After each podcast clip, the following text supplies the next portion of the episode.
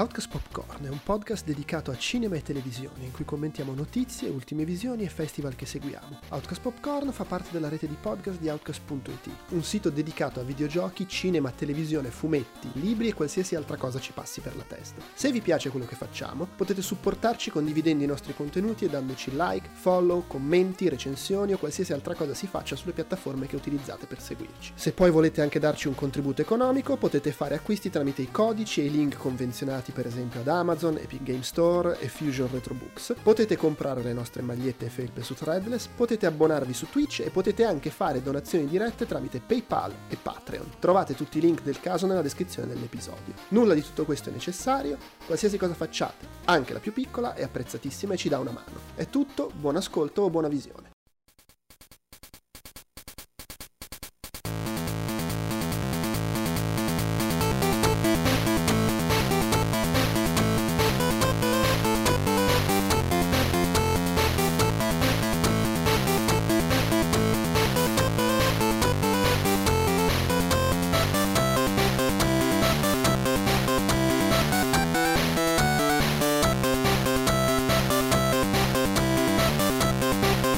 Ciao, sono Andrea Maderna, come oggi c'è un loschissimo figuro che dopo tanti anni ancora non ha imparato la regola del fuorigioco, Andrea Peduzzi. Buongiorno. E forse poi si unirà anche il, il Tanzillo, che ha detto che va in ritardo, ma tanto oggi dobbiamo parlare di due cose e di una, eh, una Tanzillo non l'ha vista, quindi iniziamo dall'altra. Parleremo di Spider-Man Across the Spider-Verse, che eh, esce... Uh, questa settimana al cinema, oggi giovedì in Italia, giusto? Sì, sì, esatto. Ok, perché qua in Francia escono il mercoledì i film, infatti sono andato a vederlo ieri. Tu Però per dire, se invece non fosse uscito oggi, per qualche motivo, saltava proprio il giro, usciva mercoledì prossimo, giusto? Cosa? Chi? Spider-Man. In che senso? Metti che è un film che da voi, da voi escono il mercoledì. Metti sì. Che un film qui è fissato per... qui o in de, tutto il mondo per uh, metti che Spider-Man doveva uscire ah, worldwide no, beh, il no, tre giugno uh, boh, suppongo che esca il tre giugno anche qua, però in genere no, in genere i film che, cioè capita che esca qui il mercoledì e il giovedì in America tipo mm, no? okay, okay. In tutto eh, questo io su, sai secondo no, non ne ho la minima idea non ne ho la minima idea Però una, una cosa vera è che il mercoledì qui le scuole sono chiuse, quindi magari è un giorno in cui un po', un po' di gente va al cinema. E... Sì, sì, sì, no, ma è, è, è, come, che, è, è, è come qua che tecnicamente esce, cambiano il giovedì. Esatto, poi, sì. Comunque parleremo di Spider-Man Across the Spider-Verse e poi parleremo della terza stagione di Ted Lasso che si è conclusa ieri. Sì, eh, io su, vorrei su dire però una cosa su, su questa premessa. Cioè che io in realtà eh. delle poche cose che capisco al mondo c'è proprio il fuorigioco. Perché il mio allenatore delle, è il mio allenatore di calcio. Hai anche quello dell'hockey? No. Eh, vedi, quindi comunque... Ah, però tu hai giusto. Magari sì, io intendevo quello, quello dell'hockey su Tu calcio. Volevi dire quello dell'hockey, hai ragione. Colpa mia esatto. Che ho sovrainterpretato pensando che parlassi del titolazzo. Beh, che comunque è abbastanza simile, solo che non, è, non si eh, sposta. Lo so, lo so però era il mio allenatore di calcio delle mie idee nell'unica e tragica stagione che, che ho giocato. Eh, prima di abbandonare. Ti ha inculcato il fuorigioco? Mi ha... Sì, perché la utilizzava come tattica precisa. Ah, ho capito. Ah, beh, la famosa... cioè, era un pazzo, era un pazzo... Rin... Era un pazzo... Nell'hockey... Nell'hockey, cosa che peraltro io ho imparato con i videogiochi, eh, non è che... Eh, se non ricordo male, perché poi in realtà è un po' di anni che... Eh, è simile, nel senso che il giocatore non deve essere avanti quando gli passi il dischetto, ma... Eh, è fissa la linea, cioè sul campo c'è la linea del, del, del, della tre quarti diciamo eh, e non puoi passarla a un giocatore che è oltre quella linea. Se il giocatore è davanti a te ma è dietro a quella linea va bene, capito? Sì, sì, sì. Ma non solo, non solo eh, quello, che, quello, quello che tu puoi fare è tipo quello, se non sbaglio tu puoi passarla a cazzo in avanti perché poi tanto nell'hockey la, il dischetto gira quando lui sta per passare la linea, allora poi la va a prendere, ma se l'ha già passata, anche se la prende tipo quaranta secondi dopo gli fischiano il fuorigioco. Vabbè, comunque questa divagazione eh, interrompiamola subito e direi passiamo a parlare di Spider-Man Across the Spider-Verse. Cercheremo di parlarne senza fare particolari spoiler, poi magari facciamo anche un pezzetto con degli spoiler, anche se in realtà non è che ci sia moltissimo eh, secondo me a livello insomma, spoiler Secondo me ce ne sono. Beh, dipende da cosa intendiamo. Allora, mettiamo su... Sì, allora, secondo me è vero, cosa. Perché il mondo di oggi intende per spoiler, col per dire, pure se, se dico che c'è un certo personaggio. Vabbè, sì, no, allora... Poi partiamo sempre dal presupposto che io non ho visto il trailer, quindi... E non so neanche, è vero, io, che allora, il trailer io... smarca gli spoiler. Eh, allora, nel trailer si, si vede che ci sono i personaggi che ci sono, che c'è il multi, i cinquantamila uomini ragno, non ti dà una dinamica di quando sono posizionate le scene. Tra l'altro, devo dire, sono posizionate in maniera lievemente diversa rispetto a come me l'aspettassi. La... In linea di massima, una, ci tengo a dire una cosa che ho detto anche quando abbiamo parlato di Fast X senza spoiler. Era stato annunciato che questo film sarebbe stato la prima parte di due, esattamente come Fast X. Era stato annunciato che sarebbe stata la prima parte di due, però non c'è scritto da nessuna parte. Cioè, se tu non sei uno che segue annunci, notizie, molto probabilmente non lo sai. E esattamente come Fast X, questo film finisce su un cliffhanger.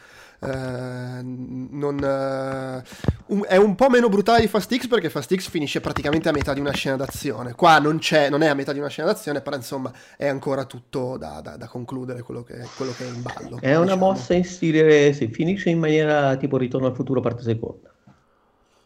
Mm, bravo, bravo, che è un po' più tagliato a metà, eh, perché secondo me L'Impero colpisce ancora, nonostante finisca col fatto che c'è il prigioniero da salvare, comunque il film ha una vera e propria chiusura. Chiude, chiude le sue robe interne in certi vari sì, mentre, sia, mentre Fast X finisce letteralmente a metà, a metà di una scena d'azione. Questo non finisce a metà di una scena d'azione, ma fu, finisce comunque in una situazione che io, pur sapendo che ci sarebbe stata una seconda parte, onestamente mentre guardavo il film pensavo che quella situazione l'avrebbero risolta prima della, della fine.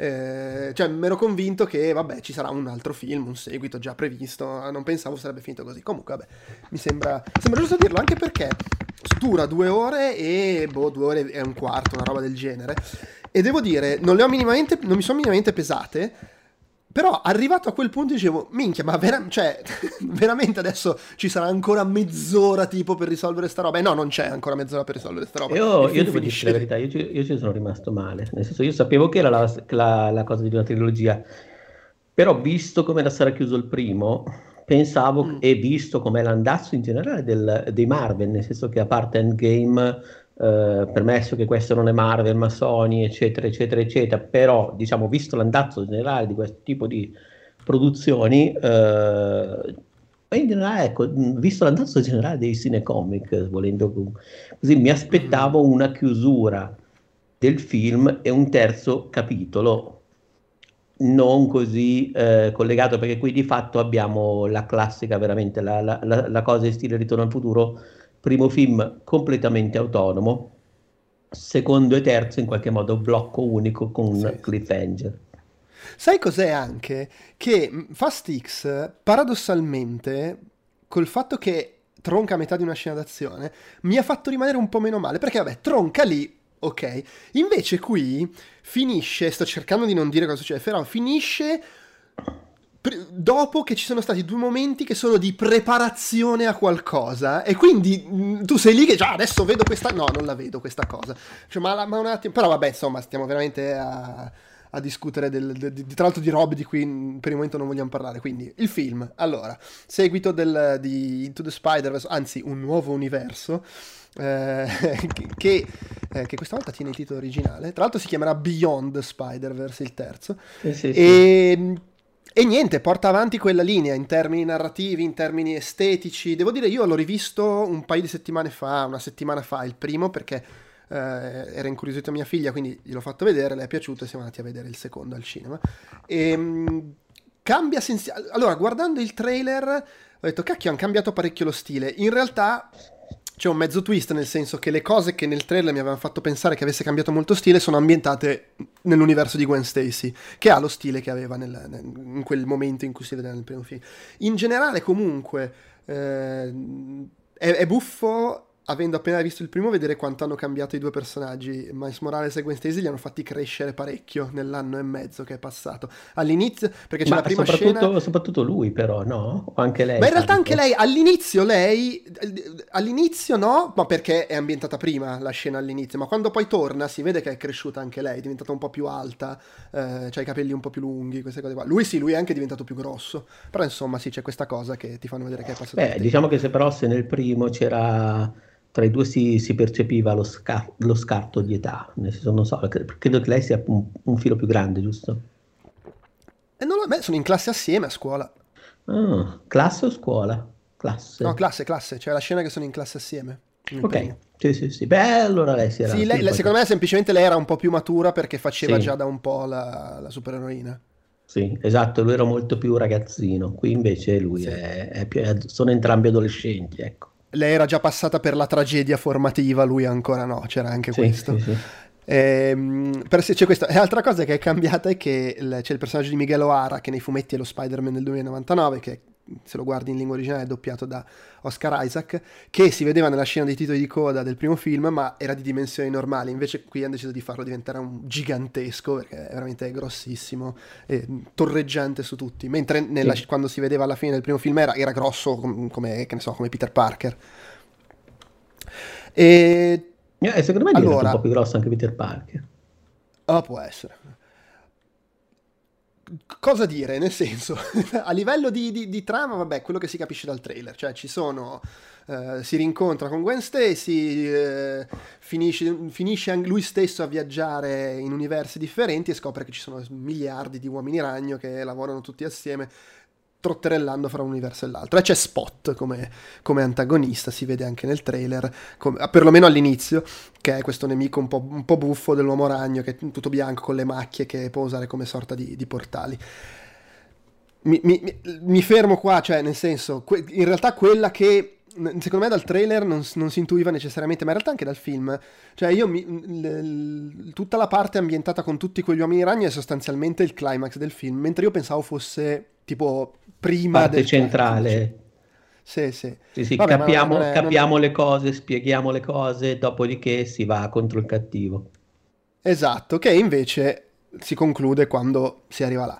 Il film, allora, a me E non me, lo, non me l'aspettavo onestamente, perché vabbè è difficile, ha fatto più o meno l'effetto del primo, nel senso che è ovvio che l'hai già vista quella cosa, a livello di estetica eccetera, tra l'altro in parte rifatta anche dai Mitchell con, contro le macchine, che è uscito su Netflix, però secondo me è talmente più esagerato questo che mi ha fatto comunque lo stesso effetto, cioè mi ha sommerso, inizia il film, istantaneamente ero...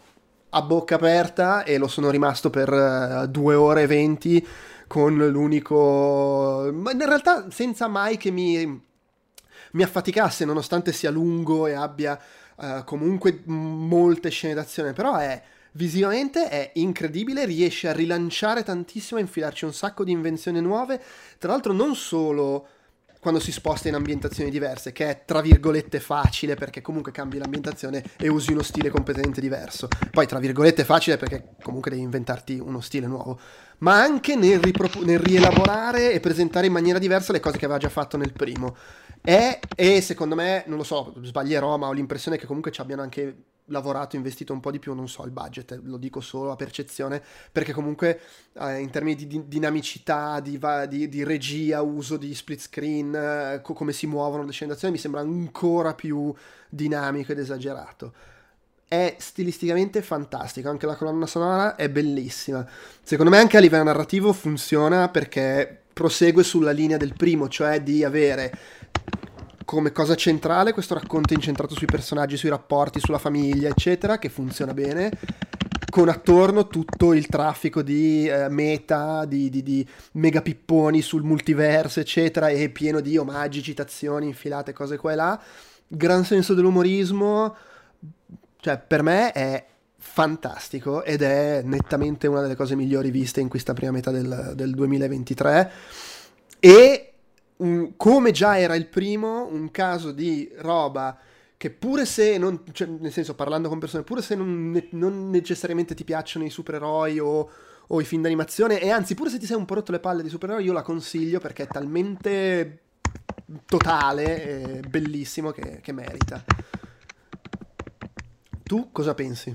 Allora, io sono entrato in sala e mi sono trovato davanti, beh, mi sono trovato davanti all'inizio, e ammetto che iniziare il film, il film inizia con un prologo, diciamo così, eh, che stilisticamente stacca un pochino rispetto a quello che... Ah, ma come? Che stilisticamente stacca un pochino rispetto a quello che sarà poi il, il taglio dominante del film, ammesso che in realtà il film ha un sacco di tagli che vengono poi fusi molto molto bene, ti danno... Eh, in, senso... in, infatti... C'è anche, scusa se ti interrompo, ma c'è anche questa cosa che volevo dire, che il primo tutto sommato aveva uno stile dominante in cui si inserivano degli sprazzi, delle cose. Qui alla fine la parte ambientata nella New York del primo film è abbastanza secondaria, cioè c'è un, una mezz'oretta all'inizio, ma poi il film è, inizia nel, nel, nell'universo di Gwen Stacy.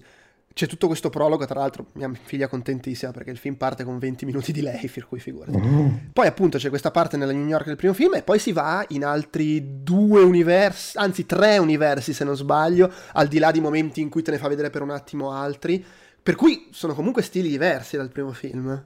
Sì, anche sì, se sì. Allora, tu... allora, sono estetiche diverse filtrate da quello stesso approccio stilistico, diciamo. Esatto, però quello che succede è che sostanzialmente tu hai in, la sensazione di vedere un film coerente al netto di tantissime differenze, sia in termini, tra virgolette, di blocchi narrativi, sia in termini di cose che riemp- stanno riempendo le quadrature in un dato momento. Non di meno, secondo me, la direzione artistica ha fatto, ecco, è, ed è questa, secondo me, la cosa, la cosa più interessante, nel senso che a livello di freschezza il film non mi ha colpito come il primo, ma non per colpa del film, proprio perché o cambiava comunque radicalmente l'approccio, cosa che in fondo perché avrebbe dovuto farlo, nel senso non c'era motivo, non, non era a caso, eh, anche perché in ogni caso è uscito nel duemiladiciotto, di roba così, per quanto sia stato molto molto influente, perché io poi ne ho vista un po' di più, anche per dire, su cortometraggi, nell'ultimo Star Wars Vision ce n'era uno che era esattamente così, hanno fatto Beh, anche... C'è, c'è stato, l'ho menzionato prima, Mitchell contro le macchine, Mitchell contro le macchine, poi c'è e stato il nuovo anche... film, è uscito il trailer del nuovo film delle Ninja Turtles che ha più o meno questo stile. Sì, beh, poi c'è stato anche il, il film, come si dice, Intergalactic, che è pure così. Eh, mm. Però... è uscita della roba così a sufficientemente da darti l'idea del trend, del fatto che, quella, che, che c'è questa influenza, c'è stata, quindi adesso se vuoi fare la roba figa puoi ricorrere anche a quella roba lì che è molto molto diversa da quello che poteva essere lo stile Disney, Pixar o comunque da un certo tipo di tendenze dominanti, a meno che uno poi non segua molto bene la scena della, dell'animazione indipendente e tutta una serie di cose, e allora magari quella roba lì non arriva così tanto fresca, però a livello mainstream è, secondo me, tra virgolette, un po' l'ultima frontiera di, del voler fare questo tipo di questo tipo di cose, o comunque lo era nel duemiladiciotto. Sì, anche perché, non vorrei dire una cazzata, ma credo che Sony abbia brevettato, per cui comunque anche se vuoi in un certo senso ispirartici, no, non è banale, perché hanno brevettato il sistema proprio che hanno usato per ottenere quello stile, se non sbaglio. Allora, non lo so, io so che, tra l'altro, da un'intervista che avevo fatto qua su Outcast con il...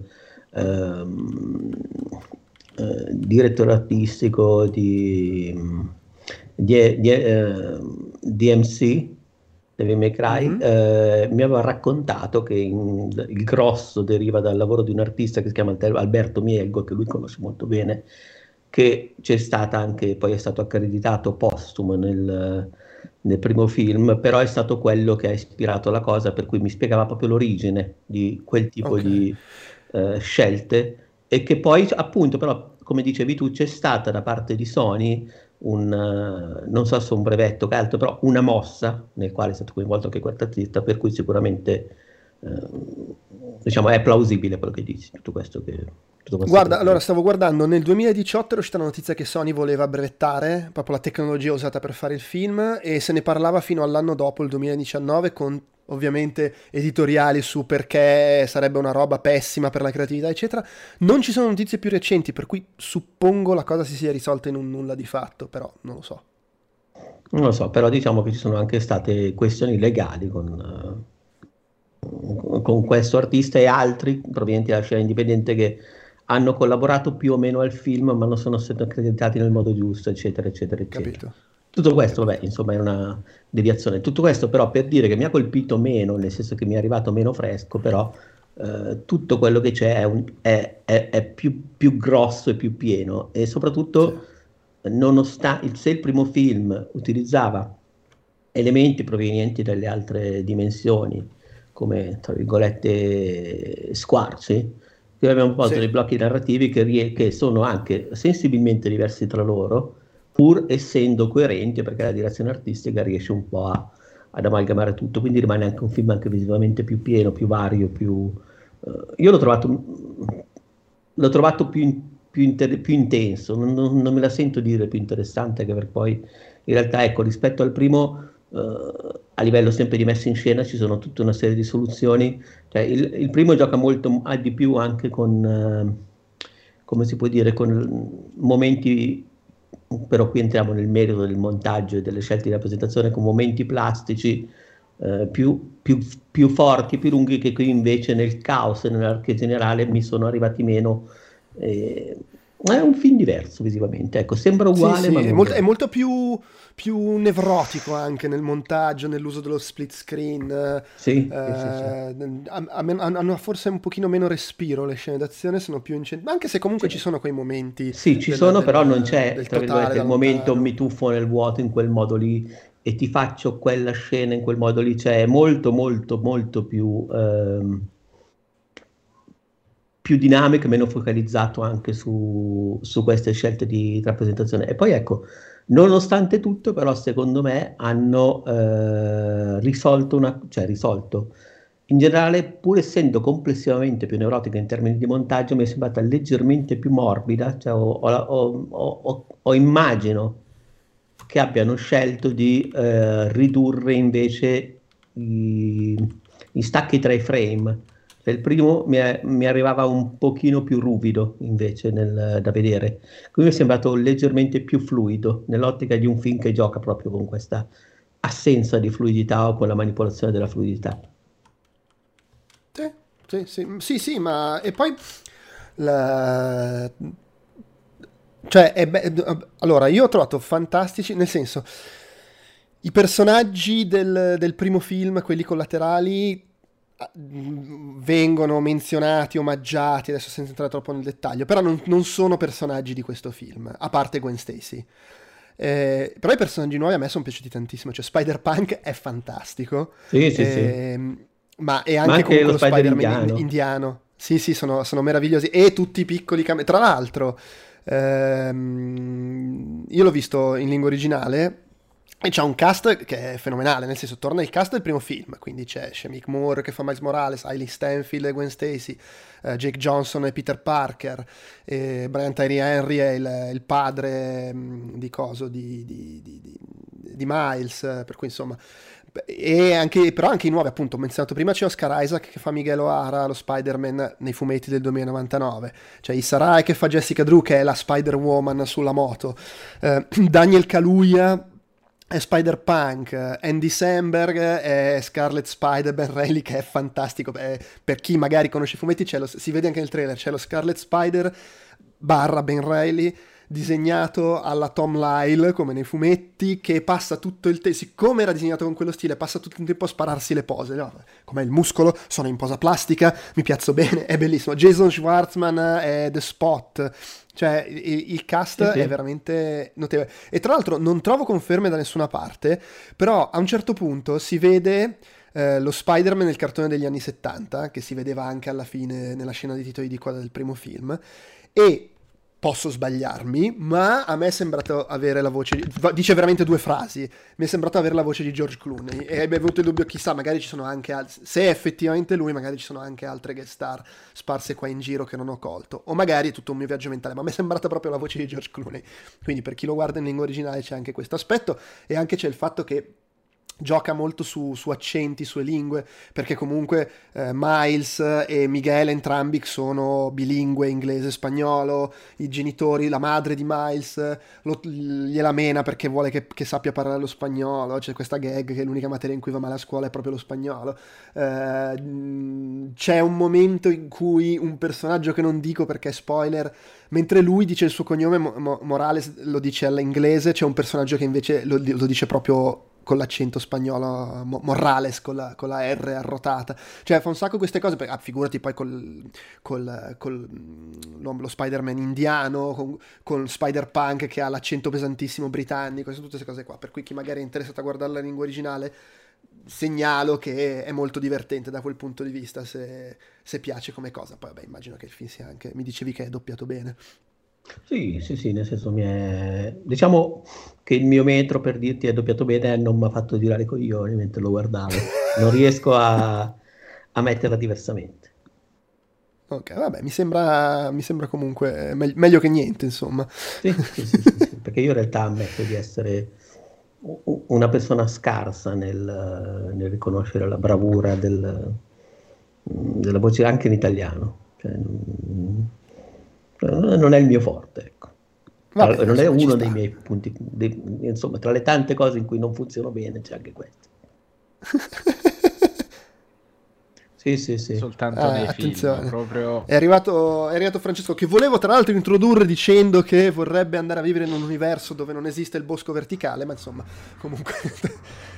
Benvenuto Francesco. E tra l'altro lo sarebbe quello Grazie, di Spider-Man, perché Spider-Man se lo gode il bosco verticale. Eh sì, immagino di sì. Un giorno tutti questi Beh, com- errori verranno cancellati dalla faccia dell'umanità per mano di un tiranno galattico. Per mano mia, per mano mia. Io, se a un certo punto salta fuori che mi danno una, una data di scadenza, io vado a Milano e faccio un casino col bosco verticale. Però attenzione, Beh, com- inizial- inizialmente il mio sogno è sempre stato... Uh, un saluto anche alla polizia che ci ascolta e alla... così è sempre stato lanciarmi dalla Tour Eiffel con una bomba uh, calcolata in modo da esplodere esattamente a metà, questo se, se mi danno la data di scadenza. Però a questo punto posso ripensare che il bosco verticale va comunque trattato bene. Ok, cioè la Tour Eiffel, perché eh, ma non perché ce l'ho con, ma... eh, con la Tour Eiffel, ma perché ho pensato voglio lasciare e passare alla storia, quindi pa- come passo alla storia come lo stronzo che ha distrutto. Mi devo allontanare un secondo. No. Eh, però, ma come proprio sul momento più bello dove ci sta adesso la, lo sfogo antifrancese. No, non era uno sfogo antifrancese, era più davvero un eh, voglio, cioè, sai quando hai quei momenti dico se me ne vado voglio il grandeur, voglio così, dico cosa faccio, mi eh, distruggo un mo- nel momento in cui tiro le cuoia voglio esplodere, proprio così voglio esplodere, senso. Voglio essere ricordato nei libri di storia, e come ricordate è esatto. Come quello, il pazzoide che ha fatto esplodere la Tour Eiffel mentre ci si buttava da, da queste cose. Ammetto che col bosco verticale non avrei lo stesso la stessa, la stessa risonanza, però di contro è più vicino. Sì, hai capito, in fin dei conti, cioè non ci sta manco quell'alia del fatto che devi prendere l'aereo, ti no, fermano. No, anche perché magari si appunto, ci sono tutte queste... la data di scadenza non sta neanche tanto bene, per cui sai adesso Parigi mi sembra vicina, però a parte che non ci vado da anni, poi c'è pure il fatto che eh, come si dice eh, magari sono scomodo, insomma bisogna anche poi lavorare di, di quello che si ha, ecco. Esatto, cioè perché distruggere i monumenti estoni, distruggere i monumenti italiani? Esatto, intanto io allora riprendo la parola visto che Mader non c'è e continuo a parlare di Spider-Man eh, senza farti spoiler perché mi pare... tu non l'hai ancora visto, giusto? No, perché es- esce oggi, non essendo nella lista okay, di non essendo la mattina, sì, sì, avevo dimenticato. Esatto. Questo detto, mi rendo conto allora, che la mia aura mi fa sembrare molto più importante di quello che sono, ma purtroppo sono soltanto un improvvisato. Secondo me è più una questione di abiti relativamente troppo scomodo rispetto a dove fanno le anteprime, se non ci potessi andare comodamente. Sì, il terzo mondo. Parliamo, parliamoci chiaro. Sì, ma poi pure tra, la mela tra, tra, stampa, tra una collaborazione o l'altra potresti tranquillamente io... sparartele. Allora, io non voglio, voglio l'anteprima stampa, io voglio i red carpet dove vanno gli influencer, se no che faccio? Questi posti là al buio, dove sono quelli là con le matite che prendono appunti sul cartone animato, eh, io, yeah. Sto parlando di te, giusto Pedro? Sì, no, sì, perché sì, tu non hai la matita, hai, la, hai perlomeno una penna. Io, io ho, la, ho la penna luminosa, cioè ho la penna che illumina, ecco, così disturbo anche le altre le no, persone. No, quelle, quelle, quelle matite, quei mozziconi di matita scadenti, là, tipo Ikea, queste cose là, su quei no, taccuini, no, tipo io, sai, io questo, io questo no, della non, ci, non ci vedo, non ci vedo, io ho risolto da quando non mi fanno usare i telefoni, ho risolto con queste penne che illuminano leggermente la carta con la punta in modo che posso vedere. Ah, che classe. Sono un professionista. Detto questo, ma, ah, tornato, ma cioè, siete andati avanti tutto questo tempo a cazzeggiare, giusto? Sì, cioè, allora no, ho provato a parlare di Spider-Man, del contenuto ma, di qualità. Ma Francesco mi ha interrotto e, e a quel punto ha preso sopravvento la cazzata. Vabbè, allora, io volevo dire ancora un paio di cose sul film. Una intanto Eccolo. che non, non l'abbiamo detta all'inizio, eh, non sono... sono cambiati i registi, che i registi del primo film erano Persichetti, Ramsey e, e Roman, che per, Persichetti non, non so cosa poi abbia... abbia, abbia dire credo niente, vabbè comunque. E i, i nuovi registi sono questo Justin K. Thompson, su cui non ho, non ho informazioni, Joaquin Dos Santos, che eh, lavora da un pezzo nell'animazione ma credo sia il suo esordio come regista, e Kemp Powers, che ricordiamo è quello che eh, il commediografo che aveva scritto um, One Night in Miami, come si chiamava in, in Italia eh, il film? Era uh, Quella notte a Miami. Quella notte a Miami, lui ha scritto, ha scritto l- lo spettacolo teatrale e anche la sceneggiatura del film, e l'avevano chiamato a lavorare su Soul, il film Pixar, quando hanno detto ma magari sarebbe il caso di avere una persona di colore che ci dà una mano su sto film perché ho l'impressione che non ci stiamo capendo un cazzo. Più sto parafrasando quello che aveva detto il regista, il Pete Docter di Soul. E loro tre hanno diretto questo e sono i registi anche del, di Beyond Spider-Verse, che esce eh, l'anno prossimo. Tra l'altro non c'è neanche il trailer alla fine, cosa che invece faceva Ritorno al Futuro parte seconda. Sì, e sto fatto che adesso ti fanno questi film in due parti senza il trailer mi mette molto storto. Sì, beh, sai, nel caso di Fast and Furious ma... è che non l'hanno ancora girato il film dopo. Qua non so se abbiano già del materiale. Penso che abbiano molto pronto, considerando che deve uscire l'anno prossimo e i film d'animazione richiedono esatto. un po' di tempo. Però, insomma, vai... vai Però, vai secondo me, non avevano voglia. Sì, penso sia un po' quello. Eh, ad ogni modo, eh, per me la sostanza è... è un film bellissimo. È vero che... cioè, è, secondo me... è so- stupefacente quanto riesce a risultare fresco, sorprendente e trash- cioè veramente sconvolgente, forse esagerato, però proprio uno spettacolo incredibile, ma non solo perché è spettacolare, ma proprio per la bellezza delle scelte che fa a livello estetico, di, di montaggio sonoro, eh? Pur essendo un seguito. Un seguito eh. di quella cosa lì, e che ovviamente non può avere quell'impatto allucinante che ebbe quella cosa lì che fu il primo film, ma è stupefacente quanto riesce ad essere forte arrivando dopo quello. Ehm, certo, arrivando cinque anni dopo, però io comunque lo, l'ho rivisto una settimana fa, l'originale. Quindi, quindi okay, diciamo che lo... tecnicamente è come se fosse uscito una settimana fa. Beh, non, vabbè, allora questo l'ho anche visto al cinema e non a casa. Cioè, fa fede, e tra l'altro fa fede, roba... fa fede l'ultima visione di Moderna proprio sull'Internet Movie Database. No, però è davvero, cioè, è molto più di quanto mi aspettassi da questo punto di vista. Eh, ed è la roba che più mi ha colpito. Poi oltretutto l'abbiamo vista, eravamo in quarta fila e cioè, l'ho anche un po' patito. Perché minchia, è troppo, è veramente troppo. Bordello, cose che volano, robe folli, stilistiche, veramente incredibile. E non è solo questo, cioè, perché secondo me è comunque è un bel film a livello narrativo, eh, è proprio scritto bene, ripeto, bei personaggi, cioè funziona sia la storia, i rapporti, le emozioni, sia tutta la parte più fricchettona nerd di omaggi, citazioni, r- riflessioni su che cos'è un racconto, perché c'è tutto il discorso del, del, degli elementi canonici, però non vorrei parlare de- di queste cose spoilerose. Insomma, veramente bellissimo. Tu, Francesco, conti di andare a vederlo?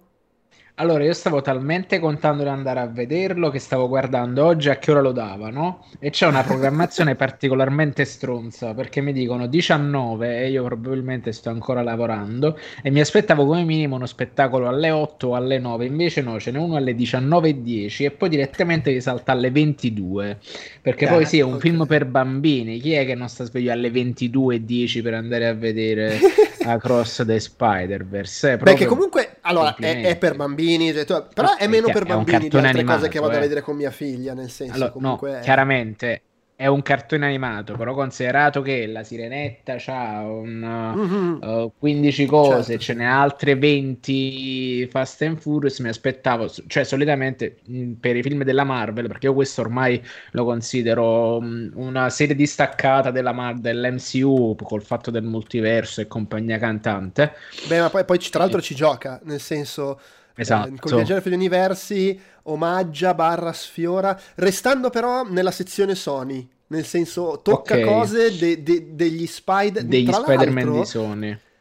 Sì, no, altro, e non... Non, si, non tocca cose. Ah sì, no, giusto, hai ragione. Tocca allora, c'è una Sony. Battuta che si sente anche nel trailer in cui viene menzionato uh, lo Spider-Man. No, di... ma mi, mi riferivo a quello che si vede, in effetti, facendo eh, la battuta è su, è su quello, perché si, se, la dico perché si sente anche nel trailer, c'è, c'è cosa, c'è Miguel O'Hara, lo Spider-Man uh, del duemilanovantanove, che, che dice una roba tipo e non mi parlare di, di, di quello che ha combinato Doctor Strange con quel nerd... Uh, Che, che vabbè è ovviamente un riferimento all'ultimo Spider-Man, però in Chiaro. realtà come cose che si vedono è confinato a cose che non sono dell'M C U, nel senso che si vedono okay. le, gli, eh, Tobey Maguire, Andrew Garfield, cioè quel, la, la, che si vedono non si vedono letteralmente loro, si, ve, si vedono e si omaggiano cose dei loro film e pure di Venom.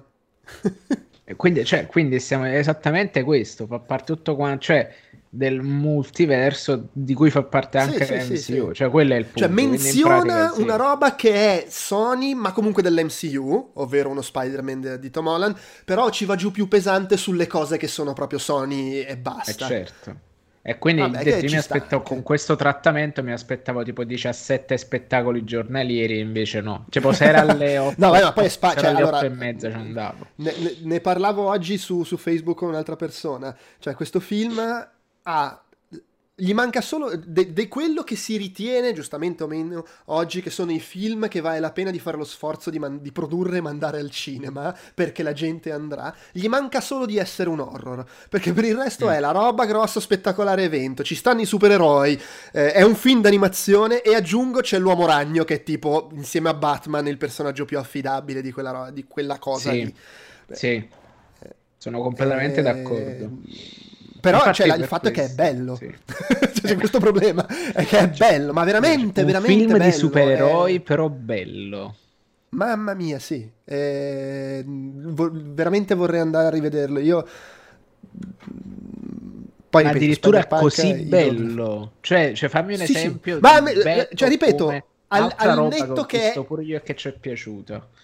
Al, al netto che, ripeto, non può avere la cosa che ebbe il primo sì. del che cazzo è sta roba, eh, ma quasi ce l'ha, cioè, non, voglio esagerare nel dirlo, quasi ce l'ha per quanto è figo nelle okay. nuove idee, nelle cose che ci sbatte dentro. È un film bellissimo secondo me. E poi a me è piace importante. Comunque il cinema d'animazione, ma è proprio, ed è talmente pieno di roba che secondo me ti premia una seconda visione eh, e ti premia anche... a una seconda visione, cioè non lo so perché non, non ci sono ancora andato a rivederlo, però ti premi anche nella misura in cui eh, è, è uno di quei film, credo, che in cui una volta che non sei lì che stai seguendo la trama ti godi di più tu, tutto l'overload di roba che ti tira addosso perché sei più libero nel, nel guardarla e non hai la testa che comunque sta pensando a cosa succederà, dove andranno a finire, o magari se c'hai anche quello in testa a che punto si fermerà visto che è una prima parte. Tutte queste cose qua eh perché deve veramente... essere una prima parte, cioè per sì, uno sì, se sì. lo scorda eh, ma veramente veramente folle. Tra l'altro a questo punto sono curioso di vedere che cazzo si inventano nel, nel seguito, anche perché per premesse se, in linea di massima con le premesse che lascia qua dovrebbe essere ambientato in uno o due posti il seguito, però è chiaro che puoi infilarci dentro chissà quante altre idee per per sparare di qua e di là, però veramente veramente bello, bellissimo, eh, magari vediamo, io direi se tu vuoi vederlo e se ci abbiamo certo. voglia la prossima settimana possiamo riparlarne anche infilando qualche spoiler su cosa succede verso la fine eccetera, farlo adesso a questo punto mi sembra, a parte no, mi, so che mi, ti dici mi, non mi ti interessa però mi sembra pipponi, mi tengo tutti i miei pipponi meta per la prossima volta e tu e me... sì cioè mi... a parte che, che, che, che tu dica che non ti interessa mi sembra un po' crudele farlo con te qua presente per una volta che riguarda un bel film ma poi anche sì. magari chi ci ascolta è più comodo farlo direttamente. No, io, io non, non, non farei spoiler nel caso, cioè ve lo dico con molta serenità, però devo a questo punto visto che ne parliamo tutti, visto che ne parliamo tutti assieme. Sì, cioè, il discorso è anche eh, ci sono, secondo me, al di là di come si conclude, che può essere divertente commentare quello, ci sono secondo me delle cose di cui è bello parlare per i discorsi che fa a livello metanarrativo eccetera, che però sono in realtà non sono cose solo buttate lì a livello tematico, sono letteralmente parte della trama. E quindi secondo me è, è, è, però sono cose che tu non, non, sa, non sai dal trailer, sono cose che sostanzialmente appaiono a metà film, e quindi magari è un po' un peccato dirle adesso. No no, ma, eh, ma, ma va è bene. Io, l'unica cosa che dirò adesso è che tutto.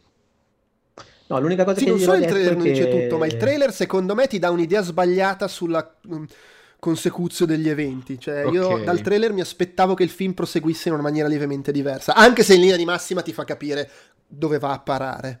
Vabbè, quello mi limito a dire però che, giusto perché poi magari faccio la coloscopia, mi succede qualcosa, così mi, mi limito a dire che eh, è un film meno dritto rispetto al primo per, quella, per quello che riguarda lo sviluppo della trama, però è comunque secondo me altrettanto, altrettanto efficiente anche a livello emotivo. Non è un film, nonostante tenda a, a, a lanciarsi in, anche in divagazioni metanarrative sul, che tra l'altro in realtà poi sono molto molto... Cioè, ne so, porta avanti un discorso sul, su, su, sul racconto che in fondo gli autori hanno, avevano già in canna da Lego, de Lego Movie. Cioè, è ancora un, sì. È un ragionamento della loro poetica da quel punto di vista lì. Eh, gli autori, intendiamo Lord e Miller, che vabbè, qua sono solo produttori, però insomma. No, hanno anche scritto. Uno... Eh? Sì, sì, sono anche sceneggiatori. Come? Sì, sì, no, intendo non sono i registi come erano su Lego Ah, no, no, no, no, esatto, però er erano i sceneggiatori anche in Lego Movie e anche qui.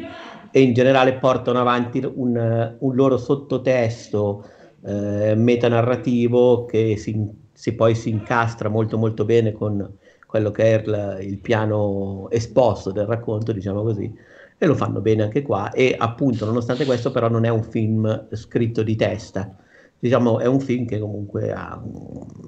anche tantissima passione e soprattutto funziona sì, primariamente sì. Da quel punto di vista lì, cioè se sei come ma me che sì, ti eh. piace dialogare col film, smontarlo e stare al gioco di certe cazzate, perché in fondo di queste cazzate qua eh, mi ispirano, va benissimo, lo puoi fare, c'è tantissima roba da eh, analizzare tra virgolette, montare, rimontare così, però eh, non eh, Non, questa roba qui non prende mai sopravvento su quella che è la storia principale, su quello che sono le emozioni dei personaggi, e anzi la serve, la arricchisce.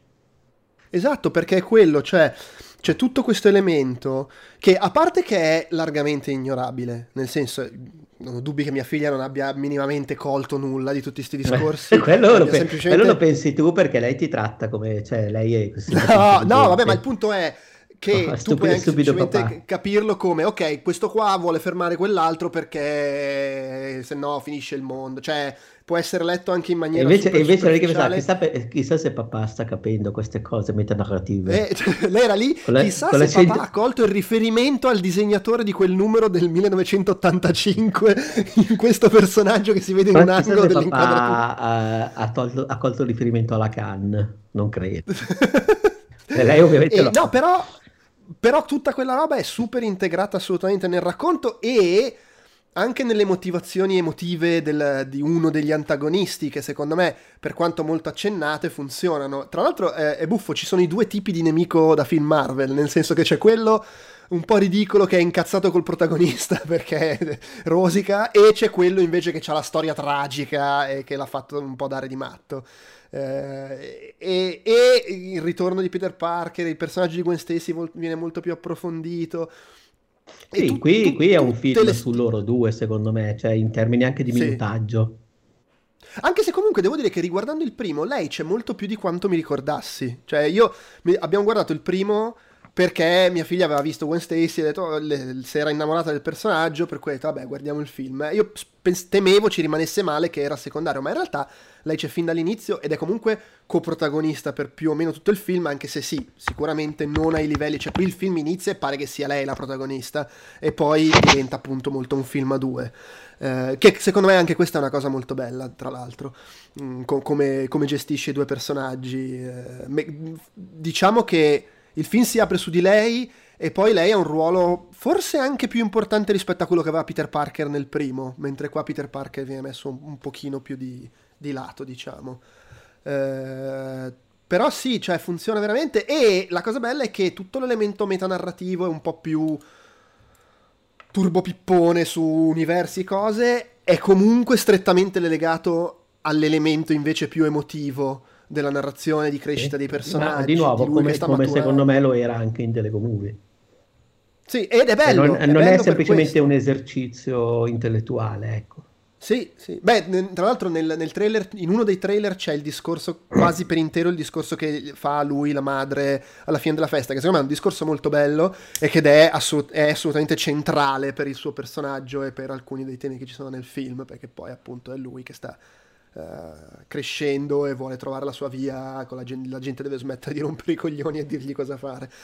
Eh, bello, veramente bellissimo. Mi Però ragazzi, preparatevi perché ho in ballo un sacco di pipponi di, di quelli miei pic- per la prossima volta. Cioè, preparatevi a non eh, seguire. Ho tentato di ma farteli più... fare adesso perché ho paura che tu settimana prossima ci tiri un pacco clamoroso. Ah, no, eh, vabbè, no, no. Pazienza. No, ma oltretutto la prossima settimana. Vabbè, la prossima settimana avremo, se, se riusciamo, non lo do per scontato, se riesco a finire di guardare entrambi, parleremo del finale di Succession e quello di Uè, Yellow Jackets. Anche. Madonna, ma che settimana Troppo. è? Allora, e... tipo io sono a, mi manca tipo l'ottava di, l'ottava e la nona di Succession e sto tipo um, la sesta, settima di Yellow Jacket. Ma noi Succession iniziamo a guardarlo stasera perché ieri abbiamo finito Ted Lasso. Però con i ritmi che abbiamo ultimamente, secondo me è fattibilissimo che, siamo, che sono pronto. No, io, per io sono in pa- incredibilmente in pari con tutto, e attenzione, non ho ancora potuto vedere Yellow Jacket perché eh, eh, dove dovrei vederlo? Su Paramount? Credo sia su Paramount. Sì, su Paramount, sì. sì. sì perché, eh, Dai Peduzzo, fatti l'account su Paramount. Ma no, no, ma guarda, tra, potrei tranquillamente farlo passando per Prime, senza nemmeno aprirne uno nuovo. Eh, perché mi sembra giusto, mi sembra beh, meglio, allora fai, poi scrocca il tuo account Prime direttamente con i dati della carta di credito su. Vabbè, così puoi anche fare comunque qualche acquisto, puoi anche toglierti qualche allora, acquisto. La, la, esatto. la, la prossima settimana riparleremo di Spider-Verse facendo anche spoiler e tutto, e, e parleremo anche di serie tivù. Poi non so, magari tu Peduzzi verrai spedito a guardare l'anteprima di, del nuovo Transformers, eh, potrai dirci. Oddio, aspetta, eh, fammi vedere sai che posso che, io te lo dire che, che è del regista di Creed due. Sì, sì, sì. Allora, allora fam, questa cosa vedere. È che la cosa mi mette più in crisi possibile, perché quando ho pensato che c'è un film di Transformers senza Michael Bay non ha senso di esistere. Ma io devo me. dire che lì, cosa, Bumblebee l'ho visto a casa, eh? L'ho recuperato a casa, ah, però è, è... L'ho, l'ho trovato gradevole. No, no, c'è, c'è, ce l'ho, attenzione, ce l'ho martedì. Ah, ok, allora, quindi ci dirai com'è. Sai che c'aveva Bumblebee tre personaggi. Cioè, non cosa? C'è il casino, non c'è ba- la Bumblebee, eh, ma secondo me Bumblebee, senza essere chissà che, era gradevole perché tornava un po' allo spirito del primissimo Transformer, quello che quasi non sembrava un film di Michael e... Bay perché c'aveva una, una storia e dei personaggi. E perché era prodotto da Steven Spielberg. Eh, l'impressione che mi fa dai trailer è, è, questo qua nuovo è che invece come scrittura voglia essere un film di Michael Bay, però non c'è Michael Bay a dirigerlo, quindi che cazzo lo guarda a fare?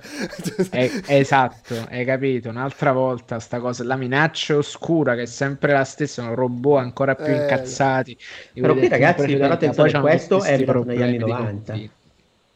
Vabbè, allora, ab, ab, allora cioè... no, mi aspetto che magari c'è qualche vibrazione anni novanta di Transformers dell'epoca. Che cazzo ne so? A me di Transformers, guarda, in realtà solamente vedere le esplosioni. Allora, guarda, per me l'unica, l'unica, l'unico vago. L'unico vago momento che mi ha dato il trailer è quando ho sentito la voce di Pete Davidson che doppia uno dei Transformer. Che vabbè, a me lui fa ridere proprio allora. Solo a sentirlo parlare. Adesso ve lo dico, i Transformers degli anni novanta erano quelli delle Beast War, ovvero quelli là. Su quello. Eh, esatto. Sì. Per questo c'ha le vibes su quelle là per forza, ma giustamente quello sì. Peduzzi non conosce, il, non e, ha visto il trailer. E l'antagonista, almeno da quello che si capisce dal trailer, è quel Transformer gigantesco che si magna i pianeti, quello il pianetone. Non era il cattivo già nel, nel cinque. Onestamente. L'ho visto al cinema oltretutto e non me lo ricordo. Sì, nel cinque c'era proprio il cattivo, perché poi alla fine, del, alla fine di l'ulti, del, l'ultimo Cavaliere, appunto, si chiamava così l'ultimo film di Transformers. Sì. E, Con, allora, sconfiggevano il pianeta distruggendolo e poi usciva, usciva la divinità dei Transformers. No, ma allora nel, nel cinque era Cybertron, cioè sì. il, il pianeta dei Transformer. Sì. Qui un cioè, c'è, un, c'è un, un Transformer che è proprio è tipo il cattivo di Guardiani della Galassia due, è un pianeta che va in giro a mangiarsi la che roba. Non è Cybertron, che non è tipo Cybertron. La morte in... ok, cioè questa cosa mi crea tantissimi com- problemi di attribuzione, però vabbè, farò finta di niente. E, e cosa? Tanto alla fine mi rompo il cazzo, un, lo vado Unicron a si chiama Unicron tipo. Sì, Unicron, sì sì sì sì, sì, sì. Mm. Se non ci fossero tutti questi problemi di attribuzione... Ah, ma, ma tra l'altro, nel, cioè, nel, nella tra- adesso mi sto ricordando vagamente perché sono su Wikipedia, la trama del quinto era che si scopriva che la Terra era Unicron. Il pianeta Terra era Unicron. Dai. E... allora, vedi che c'è confusione. Eh, ma quindi, cioè, questo qua, Rise of the Beast, è ambientato negli anni novanta e quindi forse... arriva Unicron e finisce che Unicron finisce, diventa la Terra. Cioè, come cazzo? Allora, attenzione però, qua secondo me dobbiamo iniziare a fare quelle cose brutte. Il momento Espo dei Transformers. No, no, che no, soltanto no. Chi come me è, fond- è, fond- è, è azzeccato alla continuity dei Transformers di Michael Bay sa, perché con Bumble, Bumblebee è un reboot. Perché... beh, negli anni ottanta. È ambientato negli anni ottanta, ma soprattutto la cosa più importante è che nella serie di Michael Bay Bumblebee arriva prima sulla Terra e uccide Hitler. Ok. Quindi è, è un'ucronia. Beh, beh, vabbè, no, però era, era un po' retcon, perché comunque se ti ricordi in Bumblebee ci spiegavano come mai lui poi non parlava nei film successivi. Si vedeva spiegato. No, ma, no quello, ma quello là era proprio per uh, mentre invece lui non arri- cioè Bumblebee nel primo Transformers può essere, però se pensi al cinque che ti fa vedere esattamente Bumblebee durante la seconda guerra mondiale non può essere quello, eh, perché lui importa. Arriva sulla Terra durante gli anni ottanta, eh, no, ma certo, non importa, non importa. Però non per, importa. Per me è proprio re- è come un soft reboot i Bumblebee, e quindi secondo me questo si azzeccherà a quello, così un po' come quella mossa strana che hanno fatto gli X-Men, ne facciamo uno ogni decennio così con, Arriva, con scarsi anzi, risultati, perché nessuno riconosceva gli anni novanta del, dell'attacco di Fenice là. Vabbè. Insomma, gli anni, sono gli anni novanta davvero, ma da cosa Se, secondo capisci? Me abbiamo parlato a sufficienza di Transformers, considerando che manco dobbiamo, cioè nella prossima infatti, settimana esce, infatti considerato che non, che non è nei film, che non è ancora uscito. Esatto, no, andiamo avanti, andiamo avanti. Parliamo dell'altro argomento della di oggi, giusto, che è Ted Lasso, che si è conclusa la terza pensavo... stagione. Oh, che cazzo. Pensavo fosse la sirenetta, stavamo togliendo tempo alla sirenetta. No, no, la sirenetta, la sirenetta non avrà spazio in questo podcast. Non me ne frega un cazzo che tutti dicono ah, è il miglior live action Disney, non mi interessa. Parte che non è vero. Ecco. Parliamo di Ted Lasso, terza stagione. Quando è che era uscita la roba grave, la roba seria? Eh, è uscita ah, eh. due anni dopo la, la seconda, era nel duemilaventuno sì. la, la seconda, ok. E... allora io l'ho guardata tutta praticamente la scorsa, la scorsa se... cioè negli ultimi dieci, or... dieci giorni diciamo, per cui sono arrivato avendo già visto un po' di gente che su internet diceva ma insomma eh, anche tu tra l'altro Francesco mi avevi detto un po' ma... sì è vero che sia allora... un po' se... sia sulla parte centrale per i miei gusti si siede un po'. Ok, allora mettiamo in chiaro un attimo una cosa. Ci sono due sostanzialmente due gruppi di e c'è un gruppo a cu- che menziono, non meriterebbe neanche di essere menzionato, ma lo menziono solo per dargli fuoco, che sono quelli che eh, l'agenda di Apple che in questa stagione improvvisamente ci ha inserito l'omosessualità. Perché bisogna parlare di omosessualità e chi è e chi lì com'è che all'improvviso va con una donna e quell'altro lì della squadra eh, che ci ghe... poteva piacere pure da prima ma sì ma, cioè, ma veramente no. Ma andatevene a fanculo, ok? Beh, sì, su questo eh, sono completamente chiuso. D'accordo. Tra l'altro secondo me entrambe le trame che parlano di, di questo tema secondo me sono molto carine da seguire. Ah, secondo me sì, allora io invece entro, entro nel merito di quella di Chili che non mi è piaciuta eh. tanto. Ma non per questo. Ma allora, non sai cosa c'è una rappresentazione sulla T V? Quello è un rapporto è, è, è molto prevedibile, nel senso nel momento in cui ah vabbè, ok, questa roba finirà in questo modo sì. più o meno. Però l'ho trovata comunque gradevole da seguire, buffo il personaggio della segretaria. Eh, non lo so, non lo so. Sì, e poi... è vero, il personaggio della segretaria sì, ho trovato però molto più, molto più, più boh, mi ha colpito di più quella di Colin. Allora, sì, no, quella, quella di Colin, Colin secondo me è più bella anche perché è più strettamente legata al, al fatto che si parla di calcio e a una cosa molto, a, cioè a quello che comunque è un problema significativo, cioè il fatto che trovo improbabile che nel mondo dello sport ci siano tipo quattro omosessuali in totale. e, e significativo il Beh, fatto scusa, che, lo, che normale, sappiamo di quei quattro omosessuali... perché tutti e quattro hanno fatto coming out dopo essersi ritirati. Cioè, adesso non so se sono effettivamente quattro, ma la percezione mia è quella. Sono Vabbè, ma è, norma- è normale pochi... perché in fondo lo sport non attira, non attira cioè un vero uomo non, non fa sport. Cioè... Eh certo, sì, sì, certo, certo. E per cui no, sì, sicuramente quella è più, eh, è più secondo me è più... più interessante anche perché passa per la puntata di Amsterdam che mi è piaciuta ba- molto parecchio, bella, molto sì. bella, sì. Molto bella, è una delle puntate più belle della stagione. Allora, io l- l'ho visto, se- come ti anticipavo, secondo me tu hai detto, eh, nella parte centrale si siede un po', eh, ma io avendolo visto tutto a maratona nel giro di relativamente pochi giorni, può essere, io in realtà non l'ho percepita troppo sta cosa, ma secondo me è anche perché guardandole tutte in fila non c'è, non c'è mai quella cosa del se ci sono due, se lo guardi una settimana e ci sono due puntate di fila che sono magari meno esatto. belle delle altre, La, non il ti famoso modus operandi di Mandalorian, quindi esatto, sì. Detto questo, io sono anche d'accordo che eh, sia la meno bella delle tre stagioni, nel senso che è quella che ha meno picchi, cioè secondo me non, non raggiunge le vette che le prime due ogni tanto hanno raggiunto. Cioè, allora siamo, nelle prime ricordiamoci stava il, il funerale, che è una puntata penso sì. sia forse la migliore puntata di, di tutta la serie. Ma il funerale è nella seconda, giusto? È nella corretto? Seconda. È sì. la mia puntata preferita. Esatto. Sì, sì. Non ci sta la puntata After Midnight con cioè, cioè non ci sta, ci sta No, l'equivalente, l'equivalente è quella di Amsterdam. Sì, però sì, fa una cosa diversa. Però fa molto una cosa sì. diversa. Beh, ma cioè, non è che potevi ripetere. Sì. Eh, non ci sta una, non c'è una puntata che come quella va completamente, completamente per la tangente a livello esatto. stilistico. Diciamo. Io quella puntata, tra l'altro, sono un detrattore. detrattore eh, non mi è piaciuta quanto alla maggior parte della gente. Vabbè, ci sta, è comunque molto diversa da... Sì.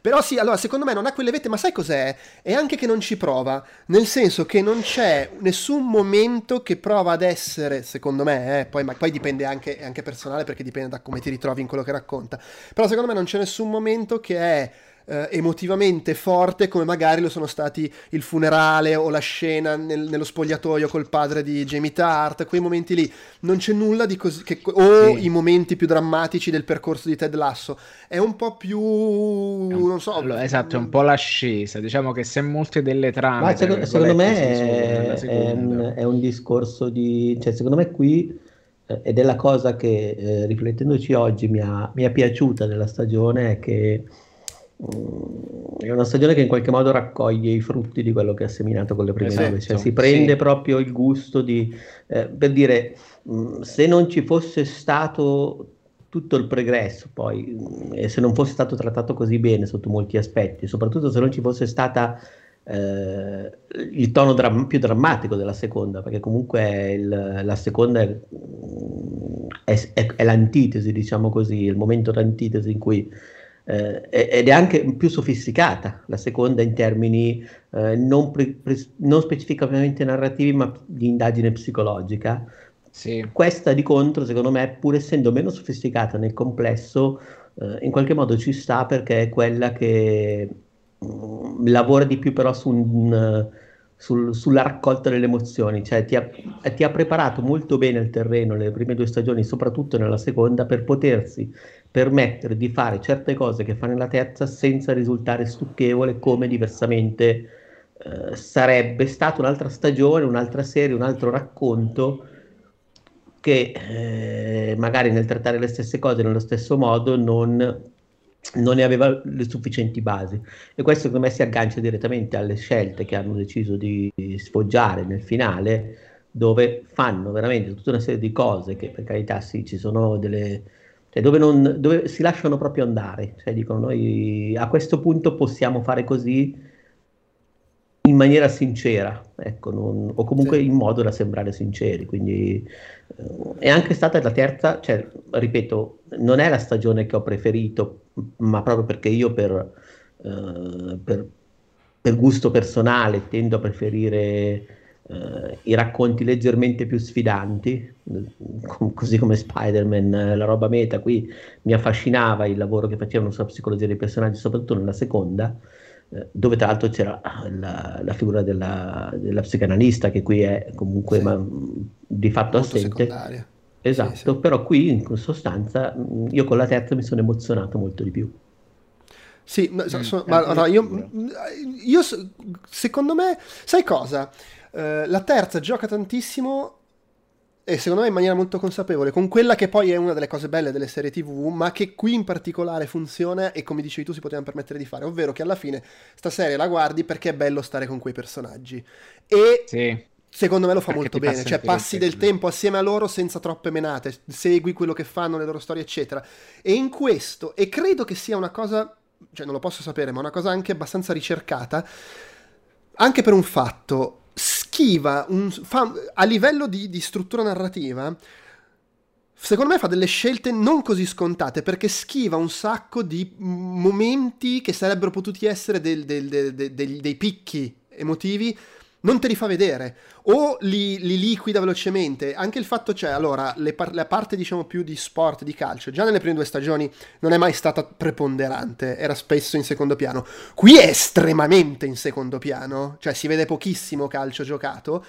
E perché, no, perché a parte la cosa peggiore che si vedeva a schermo, sì, vabbè, ma anche loro quello lo sapevano che... però c'è molto meno che nelle prime due stagioni a livello narrativo il seguiamo il campionato, cioè vediamo cosa gli sta succedendo. Qua ogni tanto dice ah vabbè hanno vinto cinque partite, ah no, va bene, so, hanno perse cinque. Soprattutto perché a un certo punto io, cioè nelle ultime puntate io guardavo ma quante cazzo di partite hanno giocato e non mi trovavo dal punto di vista dei numeri delle partite ah, che avessero so, giocato. Sono sicuramente quindi... giusti, hanno contato gli... però no, quello che voglio dire è che per esempio eh, quando arriva finalmente, cioè tu ti aspetteresti una puntata dedicata alla partita in cui giocano contro la squadra allenata da Nathan, da Nathan, eh, il West Ham. C'è, ma in realtà all'inizio è una roba liquidata velocemente, buttata quasi immediatamente su, su... è una gag, e come poi si risolve la sua storia, come decide di andarsene da là, è, è molto sorvolato, cioè non vediamo, vediamo il momento in cui lui decide di andarsene, ma non viene detto esplicitamente e non viene poi mostrato quando lo fa, vediamo subito le conseguenze. Questa serie fa molto questo, questa stagione, cioè spesso la puntata inizia facendoci vedere le conseguenze di una roba importante che non ci ha mostrato, che è una cosa che fa, fa anche Succession, devo dire, ogni tanto, e proprio perché è incentrata più sul farti vedere i personaggi, le loro reazioni, le loro evoluzioni, e non tanto sul farti vedere la trama, tra virgolette. Lo stesso finale, la, la stagione sportiva si conclude in maniera, nella maniera secondo me più prevedibile nel momento in cui sai come stanno messi all'ultima giornata. Tant'è che non te lo fa vedere. Salta quella cosa, si passa direttamente alle conseguenze. Ed è tutta così questa stagione, salta un sacco di momenti che... in un'altra serie o magari anche nelle prime due stagioni di questa serie ti avrebbe fatto vedere, ci avrebbe giocato a livello emotivo, e ti fa invece vedere cosa succede dopo, e, e gioca più su quello, che secondo me comunque è una scelta non, non necessariamente allora, scontata. Eh, allora banalmente è la scelta che ti permette di apprezzare più l'arco dei personaggi che le storie nelle quali sono coinvolti, sì. E quindi ti esce molto forte il rapporto tra Uh, Roy e, e Jamie Tart, per sì. esempio, uh, ti esce molto forte il rapporto tra um, uh, tra Kylie e Rebecca, ti esce anche forte il rapporto tra Rebecca e, mm, e Giles lì. Quindi secondo me a un certo punto eh, risolve quella trama romantica di Nathan, uh, cioè uh, ti risolve tutta una serie di, tra virgolette, problemi di spogliatoio, con tutta quella trama che comunque esce un gruppo molto compatto. Uh, quindi secondo me è così, uh, cioè ti, ti fa vedere perché a un certo punto uh, Ted si comporta in questo modo, che non è scontato nella penultima puntata, secondo me. E, e quindi sì, in fin dei conti, su quanto riguarda il percorso dei personaggi è la cosa che esce secondo me più forte dalla cosa, dal punto di vista dello sviluppo e del, delle trame banalmente Hai detto bene, è come se facesse un'operazione chirurgica di rimozione di tutto quello che è appunto la, tra virgolette, storia. Cioè, è come quando in Game of Thrones praticamente parlano della battaglia invece di fartela vedere. Sì, sì. Eh, ma sì, è, la differenza è che in Game of Thrones non avevano i soldi, qui invece secondo me non è necessario. Sì, sì, infatti. Poi, cioè, per carità, quando poi arrivano a farti vedere i momenti della partita, secondo me sono anche divertenti, nel, nel, nel, sape- cioè, come sempre, lo sport al cinema o in tv non, non, non è, è cine- cinemicifizzato, non saprei come... Perché non è slam dunk, ecco perché. Però secondo è me fun- funziona anche, ma è veramente l'ultima cosa, è, ed è veramente più giocare co- coi tormentoni, coi personaggi, farti vedere dove stanno andando, chiudere gli archi e le storie, e trovo che... trovo che lo faccia bene lo stesso, anche il fatto che è molto Ted Lasso, il fatto che nella mh, penultima puntata, se non sbaglio, abbia quel momento in cui ti fa vedere un po' l'umanità del, del cattivo, diciamo. Di, di, di... Nella terz'ultima puntata, la puntata sulla, sulla, sulla Super League, sì, esatto, la terz'ultima, te, te lo fa vedere di nuovo un po' umano prima che torni ad essere Satana nella puntata finale. Eh, ma allora, quello secondo me è, una, è sempre stata una cosa gustosa che hanno saputo fare In, in Ted Lasso gli autori, cioè lavorare in, in... Allora, partiamo dal fatto che Bill Lawrence è un, è un fanatico in particolare delle situation comedy, cioè proprio uno da, da Scrubs, così già in Scrubs citava Fraser, citava Cheers, citava, cioè è sempre stato un, uno che ci lavora da tanti anni e in più è un appassionato, per cui è uno che proprio conosce molto molto bene un certo tipo di codici. E secondo me in Ted Lasso una cosa che ha sempre fatto nella prima stagione e che ha fatto soprattutto nella seconda ma anche nella terza è stato di, di prenderlo in contropiede, cioè nel senso fare delle scelte che lo spettatore si aspetta vadano in una certa direzione, perché non perché nella vita vanno così ma perché nel, nel, nel genere rom-com barra serie commedia vanno così. E poi lui invece te le gestisce quasi sempre in un'altra maniera, in, in maniera più interessante. Secondo me la più, la più eclatante da questo punto di vista è quando alla fine della seconda stagione ci sono chi gli eroi che ehm, decidi, lei gli dice adesso però voglio prendermi un po' di tempo per me, fare un viaggio, lui dice ma scusa ci stiamo lasciando, lei guarda dice ma perché? Cioè, e poi alla fine si scopre serie, essere lui che ha lasciato lei. Sì, per, ecco, però in quel momento specifico è una di quelle sensazioni, in quelle situazioni in cui tu, spettatore, sai che sta finendo la stagione, sai che devono cambiare per, per, per contratto, tra virgolette, un po' di cose, sì, per, per convenzione, e tu dici, non so, come quando in un'altra serie il personaggio si sarebbe lasciato, è finita, e tu dici, una parte di te dice, ma perché non ha senso, come in Friends, un'altra parte dice, eh, però è giusto, devono trovare la loro strada, la, queste cose funzionano così al cinema, in tv, eccetera. E poi lì invece gli dice, no, ma perché?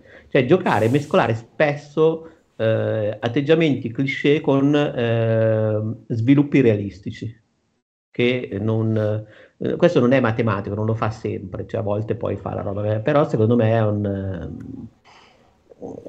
Eh, è una cosa interessante nella serie che può essere applicata a moltissimi... Perché ho parlato di questa cosa? Non me lo ricordo più. Cioè, parlando del, del fatto che fa scelte narrative non necessariamente scontate. Eh, Beh, un'altra sì, cosa... Un'altra cosa che mi è venuta in mente mentre, mentre ne parlavi è il fatto che Ted Lasso, lui proprio, è stato molto approfondito nelle prime due stagioni. In questa, a parte il momento con la madre, che devo dire mo- ho trovato molto bello, l'ho trovato eh, anche molto lui bello. È quasi solo trama qua, cioè ci raccontano come sta andando a finire il suo arco, però lui non viene molto approfondito. E però mi è venuta in mente adesso una cosa, che a livello tematico, secondo me, anche questa è una cosa voluta perché quadra perfettamente col fatto che poi lui alla fine, nella dedica sulla bozza del libro, scriva io non, non, cioè, non ero io il punto, erano gli altri. Beh, ma è anche alla fine stata, di una stagione che anche, si dedica molto di più agli la altri. Stagione, la stagione che sotto tutti gli aspetti eh, passa dall'individualismo alla coralità. Sì, sì. Beh, però ci sono personaggi che sono più cent... che, che, di cui cioè sì, il, sì, Kili, il, il calciatore di cui adesso mi sfugge, Hughes, il, quello che appunto viene fuori come omosessuale, il rapporto fra Roy e, e, e Bra... cioè molte cose che vengono approfondite, mentre lui tutto sommato è stato sviscerato nelle prime due stagioni e qui veramente è solo un vabbè, scopriamo cosa, cosa gli succede, ma lui come personaggio non viene molto seguito, se non proprio in quei due o tre momenti. Ed è bello che poi ci... però questa cosa secondo me non è casuale, perché appunto poi alla fine c'è quella cosa lì, eh, però non ero io. Il, secondo me, serie, secondo me i, gli autori hanno detto, ma non è che abbiamo to- gestito poco, sì allora facciamo sta cazzata del libro così andiamo in passo a quelli come Maderna, Peduzzi e Tanzillo che analizzano le cose, creando un senso a tutto. Non credo, perché è, no, no. è una serie che è molto scritta, a volte anche troppo, nel senso che a volte è un pochino legnosa nel dover sempre infilare il riferimento a que- cultura pop, ah come in quel film, ah come in allora, quel là però come attenzione, là però lo giustifico dal fatto che sostanzialmente Ted è un americano e quindi è, è cresciuto in quel determinato modo e quindi si è cibato i eh, prodotti in quel così, determinato però, eh. modo, quindi gli americani un po' sì. Eh, ma anche Obisanya lì, come si chiama, quello nigeriano, continu- cioè, hanno sempre quei momenti in cui, ah, hai detto questa cosa, come in quel film in cui quell'attore diceva quella cosa, hai ragione, la mm. diceva anche in quella... Vabbè, raga, su. Eh, ragazzi, Però... eh, il, la cosa divertente è che sono la squadra di calcio eh, appassionata che, che casca nella rom-com, nel senso che si sparano sempre in Sogno d'amore, piuttosto che C'è posto per te. Sì, sì, sì, sì. No, no, perché, ma, sono, perché sono i film che piacciono agli autori. Ma infatti, cioè, ne, ecco, io volevo dire questo, nel senso, secondo me ci sta come percezione che sia una stagione meno convincente da prima, delle prime due, secondo me per due motivi. Faccio la, la... Uno è che c'è stata l'esplosione che ha avuto improvvisamente Ted Lasso più o meno mentre stava uscendo, era in corso la seconda stagione, cioè il mondo ha scoperto Ted Lasso in quel momento, e quindi secondo me lì c'è stata anche la sbornia di Ted Lasso.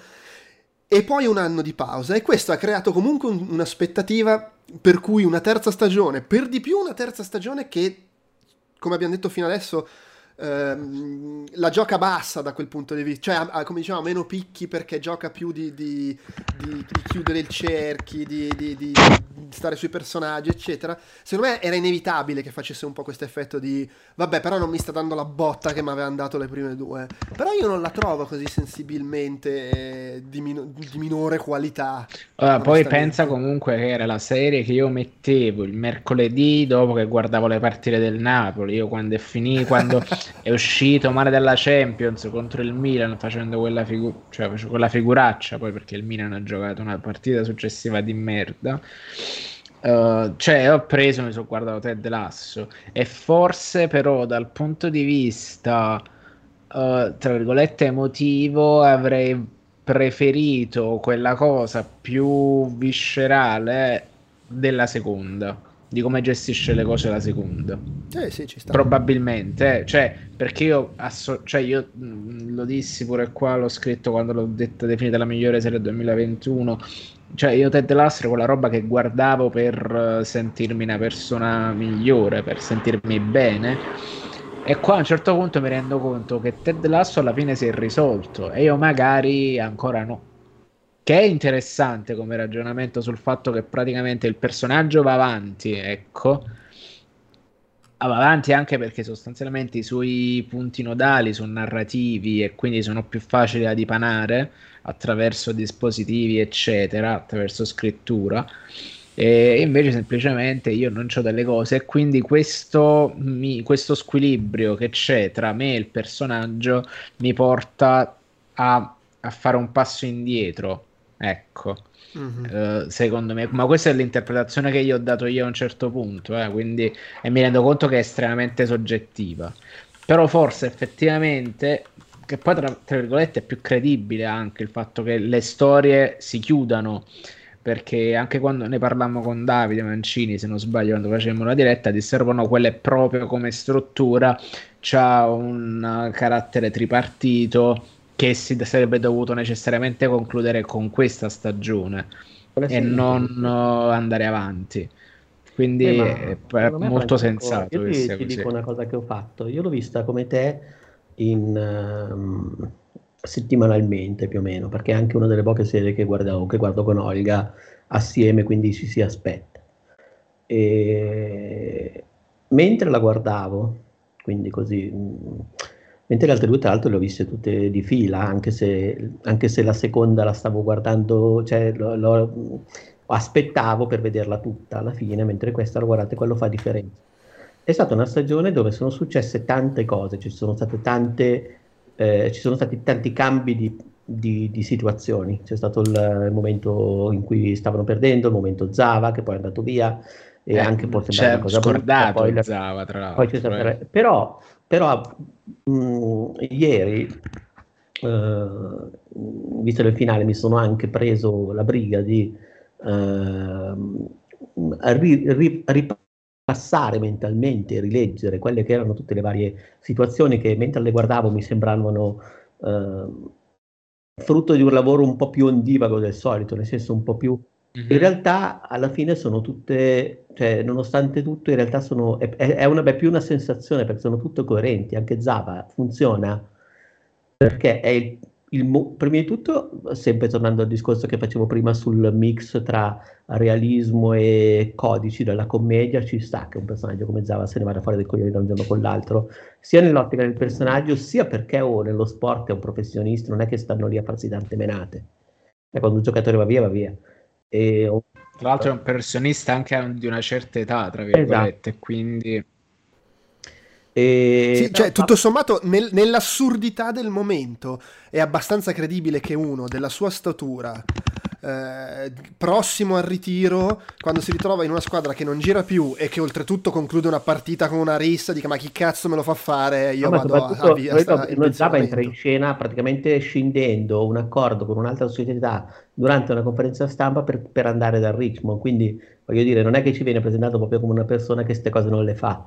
Cioè le premesse sì, sono... No, e poi, ma, beh, ma lui è, beh, è Ibrahimovic sostanzialmente, certo. Però ci viene presentato come uno che nella vita non gliene è mai fregato un cazzo, io faccio quello che dico io, e in più è arrivato a quella fase della carriera in cui tutti non, ormai non me ne frega un cazzo, faccio quello che dico io, quindi lui doppiamente. Cioè, sì, allora, però, in in termini narrativi, sì, però in termini narrativi se poteva essere, cioè se poteva passare come il, la concessione, perché è stata anche la stagione, ecco tra l'altro... Uh, più sensibile, cioè che, che ha tirato dentro più cose tra quelle, cioè ha tirato dentro il fappening, ha tirato dentro il, la Super League di cui si parlava un paio d'anni fa, sì. È anche stata la stagione sembrava, che... sembrava, sai cosa sembrava in questo? The Good Wife e The Good Fight, quelle due che, che sono sempre state molto, parliamo del tema sociale politico della settimana. Comunque Spieghiamo però è stata, è stata la stagione più che, forse anche per il fatto che erano passati in Premier League, non lo so, che ha, più, che ha cercato più contatti con la, non, non col presente, perché sono tutte Beh, cose successe negli ultimi tornati, anni. Tornati, c'erano anche all'inizio, cioè in realtà non l'abbiamo vista la parte in cui sono stati in, in Championship, o sbaglio? Sì, l'abbiamo vista nella seconda stagione. Ah, la seconda stagione erano in Championship, ok, sì. Erano in Premier League sì, nella perché... prima, poi sono retrocessi esatto. E sono tornati su nella seconda. Non mi ricordavo, esatto. Pensavo che fossero retrocessi alla... verso la fine della seconda e non avevamo visto la... No, che tra l'altro... erano già nella prima stagione, erano appena saliti in Premier. Ah, ok. Sono poi sono però dicevo, giù, ci sono state seconda... tante... Okay. Però mh, per tornare a bomba, anche la roba di... che poteva sembrare l... di nuovo il legame al... alla cosa, in realtà serve alla squadra perché è il momento in cui loro mh, passano, cioè è il... con lui diventa tutto, lui è solo individualismo e dopo si ritrovano mm-hmm. sperduti e da lì iniziano... Ma poi eh, iniziano a trovare questa dimensione di calcio corale, in più serve a eh, motivare Jamie, in più serve a, a quindi a spingere il rapporto tra Jamie e, e Roy, cioè in realtà è tutto molto, è tutto molto coerente. Sì, sì. Sai cosa? Ci stavo pensando adesso. Col fatto che appunto ha questa struttura e questo stile che... quasi scappa dai, dagli apici emotivi che aveva nelle prime due stagioni mm. e, e si concentra più sulle conseguenze delle cose. È come se tutta la stagione avesse il feeling, l'atmosfera, il vibe da scena finale in cui siamo tutti lì assieme, tutto tranquillo, la, la tensione è passata e stiamo chiudendo le cose, volemo sebbene eccetera. Esattamente. È come se lo facesse come... per dieci puntate. Ora è esattamente come le ultime cinque giornate di campionato del Napoli dopo che ha vinto lo scudetto. Eh sì, ma cioè, sai, c'è anche con le, lo stesso le, epilogo le, le, tra l'altro eh. le, le puntate finali in cui siamo ormai rilassati, più o meno tutto è tranquillo, e sì, qualche personaggio c'ha qualcosa di un po' storto, drammatico, però in linea di massima è tutto così, e questa cosa è come se tutta la terza stagione, cioè tutte le dodici puntate della terza stagione fossero la puntata finale. Non so, mh, ha un po' quel, quel feeling là. E... Con il gusto da terzo. Vi faccio atto. Una domanda: Se, secondo voi eh, la serie è chiusa? Sì. Allora, secondo me non è da escludere che facciano qualcosa, perché comunque ha avuto un successo clamoroso e quindi, sai, magari dicono, vabbè, oh, eh, raga, i soldi ce li mettiamo, inventatevi qualcosa. Però io credo anche al, a loro che dicono deve venirci un'idea interessante, cioè non mi ve- Ted, allora, cioè il, quello che mi sembra... Allora, tutto è possibile. La cosa che mi sembra più sensata è che se vuoi andare avanti fai uno spin-off, cioè non è più Ted Lasso, perché Ted Lasso è tornato in America e non, non avrebbe veramente senso che decide di tornare qua se non sono passati almeno dieci anni, non è arrivato al momento in cui il, fi- il suo figlio non gliene frega più un cazzo di stare col padre. Eh, però sai, magari puoi fare una serie ambientata, che, cioè che racconta gli altri personaggi, o che racconta che cazzo fa Ted Lasso in America, cioè questo tipo di cosa qua. Il Vabbè, quello sarebbe interessante anche tenendo conto dell'origine del personaggio di Ted Lasso, quindi sì, potrebbe, potrebbe continuare a fare Ted La- potrebbe continuare qualcosa in America prescindendo da Richmond a questo punto. Sai cosa anche? Puoi andare avanti raccontando Richmond, anche perché, e anche questo secondo me siete nella terza stagione, ormai la gag di lui che non sa un cazzo di calcio si era esaurita, sia a livello di vabbè ci ha fatto ridere però mo basta, sia a livello proprio narrativo, perché lui comunque ormai ha iniziato a capirne un po', alla fine c'è la gag di lui che, che becca il fuorigioco eccetera, e quindi anche se avrebbe anche quasi più senso dire vabbè dobbiamo andare avanti, andiamo avanti senza di lui, raccontiamo cosa combinano Nathan, Roy e cosa. Ma è... Invece io le trovo con... e Beard, ecco no scusate ho, ho bisogno di questo momento, è Coach Beard, porca puttana, l'altra volta mi sono sucato due ore di voi che dicevate Coach Bird, non è un uccello è una barba. No, capito, ma... tenevo a fare io però paretta. Ragazzi, ho deciso di fare completamente mia la lezione di Zava sul, sullo scegliere i nomi, quindi io me ne sbatto il cazzo da adesso in avanti. Ma, eh, cioè, ma scegli il tuo di nome quella... però, non quello degli altri. Adesso è no, no, decido, Andrea Anno Peduzzi, infatti. No, no, Zava decide anche quello degli altri. Lui dice, io ti chiamo Zorro, che cazzo vuoi? No, no, lui dice a Zorro, eh, tu puoi chiamarti come vuoi. Sì, ok, però gli dice, poi tu puoi chiamarti non come vuoi. Zorro, dice, allora eh, sì, sì però il punto è, allo stesso modo io faccio quel cazzo che voglio. Nel senso, lo dice a un certo punto e io dico ottimo, perfetto, io con questa cosa qui metto, cioè io da adesso in avanti me ne sbatto, ma adesso anche quando Olga mi fa notare le cose dico non me ne frega più un cazzo. Perché mi in fondo ha ragione, cioè, perché non devo spingere il mio solipsismo al massimo? Vabbè, ho anche un'età. Beh, comunque Beard eh. Ma sì, Beard, Bear, abbiamo capito di che si sta parlando, abbiamo capito di che cos'è il riferimento, eh basta. La pronuncia lascia il tempo che trova. Tra l'altro che, che bello lui col tanga. Io puntata. Devo dire che è il personaggio che, che, che ho finito per amare meno, purtroppo. Eh, eh, non, eh, attenzione, sai... non per, non per detesta, cioè non, in un'ottica in cui non, non mi sa sul cazzo nessuno lì dentro. Però diciamo sai che è un personaggio anche... che è, è diventato un po' troppo. Hanno alzato forse un è andato un po' troppo sopra le righe. Un certo punto. È diventato troppo meme, memetico. A me ha continuato a, far, a divertire fino alla fine e aveva sempre i suoi momenti divertenti, però sì, è diventato un po' troppo solo la macchietta tormentone che ogni tanto a cazzo c'ha cinque minuti di approfondimento. Mentre era, sì, era più affascinante quando molto del suo, molto del suo background o del suo rapporto con la tipa rimaneva non detto e lui era anche molto più saggio nel... come spalla Ted eh, e molto molto meno, secondo me eh, si sono fatti prendere troppo la mano dopo la puntata di dopo la puntata di, di mezzanotte notturna, diciamo, della seconda stagione. Sai cos'è anche? È che Ted Lasso sono hanno immediatamente cominciato a lavorare per, cioè sono entrambi personaggi che sono nati come macchiette in, in un uh, spot pubblicitario e poi ci hanno fatto una serie. Su Ted Lasso hanno subito iniziato a lavorare per farlo uscire dalla dimensione di macchietta. eh, che ha conservato i suoi elementi umoristici, però c'era un personaggio dietro. Secondo me con lui gli è... non è che non ci sia il personaggio, perché c'è, però gli è riuscita meno, è rimasto un po' più macchietta che, che un personaggio a tutto tondo, tranne in alcuni momenti in cui magari veniva un po' più fuori. Anche Roy, Ke- Roy Kent, per dire, eh, arriva che è... rimane quell'elemento macchietta fino alla fine, però comunque lo arrotondano, gli danno un senso, gli danno più corpo. Forse gli è riuscita meno la magia con col Barba. Forse era un po'... Vedi com'è bello chiamarlo facile. Il Barba, potevano chiamarlo così. Ma in italiano non lo chiamano il Barba? No. Non lo so, l'ho visto in italiano. Come lo chiamano? Lo chiamano Coach Bird. Ah. ah, quindi comunque sbagliano la pronuncia in italiano. Esatto. Certo, ma com'è giusto? Cioè, siamo allora in diciamo Coach Bird, capito? Non... Cioè... Non, non si sc- cioè non è che lo pronunciamo male a casaccio, lo guardiamo tutte le settimane. Poi, eh, ma no, tu, tu gli, altri, gli altri tre che c'erano in quel podcast lo guardavano in lingua originale e dicevano lo stesso Bird. Ah, poi tra l'altro sono era, qual era quel podcast? Scrivere. Quando eh. abbiamo fatto le due ore di podcast che c'erano anche Davide Mancini e, ma Mancini sbagliava pure lui, che ha vissuto in Inghilterra. Vabbè, ma quello è l'accento eh, di Newcastle che è diverso, ragazzi. Esatto, può essere, perché in realtà in una delle ultime puntate c'è un personaggio con un accento pesantissimo di non so quale regione dell'Inghilterra, non mi ricordo, che lo, che, che, che lo chiama Bard, Bard, una roba del genere, dice. Per cui sai, magari lui si giustifica così. Però io non la perdono a Ugo, che poi mi ha rotto il cazzo quando abbiamo fatto il podcast su Kirby, o Kirby, per come lo pronunciavo. Ah, ma perché anche Ugo sbagliava. Sì, sì, dicevate tutti Bird e io... Ma Ugo non è non un liberatutti, niente. Non è un noto, lo, un noto esperto di lingua inglese. Ah, ragazzi, comunque è Coach Bird, lo chiamano tutti Bird durante la serie. Quindi io, ma, ma sai che, che io... E non solo, attenzione, Davide Mancini, fanatico dell'N B A, dovrebbe saperlo, perché James Harden aveva le, le, le, le, la frase fear the beard, cioè hai paura della ba- del barba, della barba, e fear beard fa rima, e se lo chiami Bird, fear the bird, che cazzo, hai paura dell'uccello, forse dell'uccello suo, non so se in inglese se significa anche quello. Vabbè, comunque...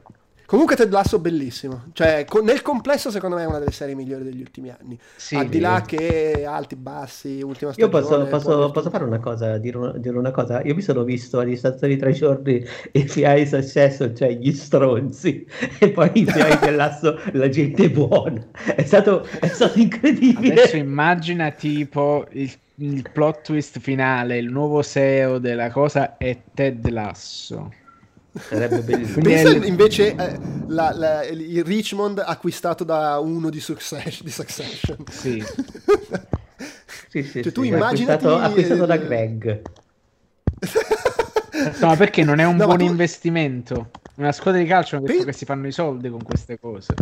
Pensa a Ted Lasso uguale, cioè gli stessi personaggi, eh? Solo che proprietario della squadra è coso. Eh... Oddio, come è cazzo Logan si chiama? Roy. Sì, sì, con tutto no, che non Logan Ru... Roy. Eh, con, tutto figlio... che, che Ru... que... con tutto che Rupert è un po' una merda. No, no, ma io intendo il padrone de- del Richmond, cioè al posto di lei. Sì, sì, sì. È Shiv Sh- al posto di Rebecca. No, no, no, no, no, no, no. Io dico Kendall. Ok. Che, non si, cioè, che, come, che, che tenta di fare il giovane e non ci capisce un cazzo. Ma della vita Kendall non capisce un cazzo. Cioè, eh, sì, sì. Poi vedrai dei momenti che Penso... sono per me ci sono, c'è un picco eh, del cosa che non, non aggiungo altro, che ti dici ma, ma che cazzo sta succedendo? Così. Tu pensa i, i confronti fra Kendall e Roy Kent. Ok, fra Kendall e Ted Lasso anche comunque che fa che gioca la sua maniera. Sarebbe... Vabbè. È, è, forse, è forse la serie che meriterebbe di essere scritta. Veramente, cazzo. Ma immaginati la scena, esattamente te lo ricordi il Kendall della prima puntata? Con le cuffiette là che vuole fare tutto il tipo così, sì. eccetera, che prende e va da, ed va da Ted Lasso. E vuole metterlo a figura. O che si presenta a un allenamento, mette su la musica e prova a fare il discorso. Vabbè. Comunque sì, beh, no, no, è stato classe, bellissimo. Sono, sono contento. Sì. Abbiamo concluso? Abbiamo concluso. Sì. Te, te, sì. Cioè, c'è qualcosa che volete aggiungere? Non so, qualcosa... Cioè, non, non Anche so, no, io... Meno più no, cosa io, io volevo dire che la, fida- la, la, la, la ragazza, insomma, la fidanzata di, di Nathan, secondo me ha delle espressioni meravigliose. Sembra costantemente che stia per accoltellare qualcuno. È bellissimo. Sì, sì, sì, e, sì. E anche la sua storia, come si evolve, devo dire, mi è piaciuta, come va a concludere. Uh, avete colto invece tutti i riferimenti a Guerre Stellari? In cosa? In Ted Lasso. Sì. Tu sì. E Rupert c'ha letteralmente sì, dietro la parte lì sempre perché sì, sì, c'ha esatto, la cosa perché, circolare come perché cosa, tipo, sì, Lawrence come no. è un fan di Guerre Stellari, già in Friends ha, messo, ha fatto tutta la puntata a tema Star Wars, e qui tutte le parti in cui c'è Rupert in ufficio arriva Nathan, Rupert è l'imperatore. È proprio dietro la cosa che sembra la roba della morte vera. C'è sta proprio la finestra circolare come sì, sta dentro il ritorno dello Jedi. Rupert è l'imperatore. Sì. Beh, in effetti Nathan è un po' un giovane Anakin eh, sì, sì, che non sì. sa che cazzo sta facendo, che ha talento ma è, una, è un frignetta per, per semplificare. Allora, mi è un po' dispiaciuto il sacrificio di Sassi, che è un personaggio che a me divertiva eh, molto sì. È vero, è molto secondaria. Vabbè, però sì. alla fine... Allora, per, allora, una volta che praticamente quello viene caratterizzato in quel modo, tu inizi a prevedere tutto lo sviluppo della trama, e quindi dici, ah, vabbè, ok. Sì, sì, sì. Cioè, ti dispiace umanamente, ecco, ma non... Cioè, alla fine dici, vabbè, la, ha preso sta svolta qua, quindi ok. Cioè, alla fine, la, cioè, determinate cose, come le... Cioè, il finale è, tra virgolette, telefonato, che ci sono quei due o tre campanelli d'allarme, li metti in fila, e una volta che li hai messi in fila dicevo a boia, sta andando così, ho detto ok. Cioè, quindi anche prima di sapere che, fu, che sarebbe stata l'ultima stagione, dici vabbè, st- stanno chiudendo. Cioè, stanno proprio sì, chiudendo. Sì, sì, sì. Cioè, anche quando la, la, la penultima puntata finisce con lui che dice c'ho una roba da dirti, vabbè. Esatto, finisce, buona, buonanotte, buonanotte. Sì, sì, sì. Vabbè, ma anche, anche sì, sì, ma sì. È stato bello, alla fine uno dei personaggi deve saperli lasciare andare prima che diventano odiosi, che non hanno più niente da dire. Quindi alla fine va bene così. E non è facile, sì, eh. Sì, sì. Perché soprattutto con un meccanismo di serializzazione che prende e, e, e rompe il cazzo a un certo punto, cioè paradossalmente una cosa che non abbiamo parlato, ma l'ultima stagione di Yellowstone resterà l'ultima stagione di Yellowstone con un finale aperto probabilmente, a ah. meno che non arriva un, un film a metterci una pezza, e questa cosa è, è brutta, ma soprattutto è brutta perché non è che finisce in un momento, tra virgolette, cioè non finisce col botto, ma finisce appunto come questa, c'è cioè un momento di exploit, l'ultima stagione è una, tra virgolette, un'ascesa che dici, come fanno, e lo fa, finire con un'ascesa è brutto, mentre invece qua c'è un senso di compiutezza che è invidiabile e che dovrebbe insegnare tanto alle serie televisive. Ma, scusa, la, ma non è ancora finita la, la, la quinta stagione di Yellowstone? Sì che è finita la quinta stagione di Yellowstone. Ma no, esce a, nove, a novembre la seconda parte. Ma come in due parti? Ma vaffanculo. No vabbè, io sono basito. Ma, chia- ma poi perché la chiamate quinta stagione? Chiamate direttamente sesta. Cioè uno si mette l'anima e... in pace. Poi non è che dici... Ma ormai, ormai, ormai fanno sempre così. Dai, l'ultima stagione. L'ultima stagione c'ha quattro puntate più del solito e la facciamo in due parti. No, ma, ma, ma un bellissimo discorso smontato così. È eh, colpa di Kevin eh, Costner che va trovando. Mi, mi beh, soldi. Però dai, t'ho fermato prima che andassi troppo avanti. Sì. No, però alla fine per me non cambia niente. Cioè, o metti quattro puntate o metti un film per chiuderle. La stessa, la, per me è proprio lo stesso meccanismo. No, no, ma non sono quattro, cioè otto puntate tipo saranno. Nel senso, di solito, le, le, com'è che si dice? Sì, uh... no, so, sì. La, la, le, invece di essere nove dieci puntate come al solito sono quattordici ma divise in due parti, quindi una, la prima da mossa, otto e la seconda da sei. È una mossa che trovo veramente boh, cioè, soprattutto che è passato un anno, chiamate la sesta stagione, vaffanculo. Uh, vabbè, un anno, dai. Sì, un anno, esattamente. Oh, pensa a quelle. Pensa... Beh, ma pure coso, anche Breaking Bad. Sì, ma Game io of... Breaking cioè... Bad l'ho visto tutto quanto tirato. Game of Thrones l'ho visto, ce l'ho visto, no. Game of Thrones uscì a cadenza regolare l'ultima stagione.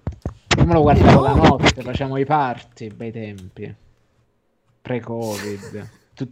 C'era della speranza nell'aria. E... Però una cosa è il mid-season, che capisco ancora, mm. ma cazzarola, un anno... Cioè per me detto, hanno detto chiusa, ha detto oh, ma come la chiudiamo così? No, allora dai, mettiamoci una pezza.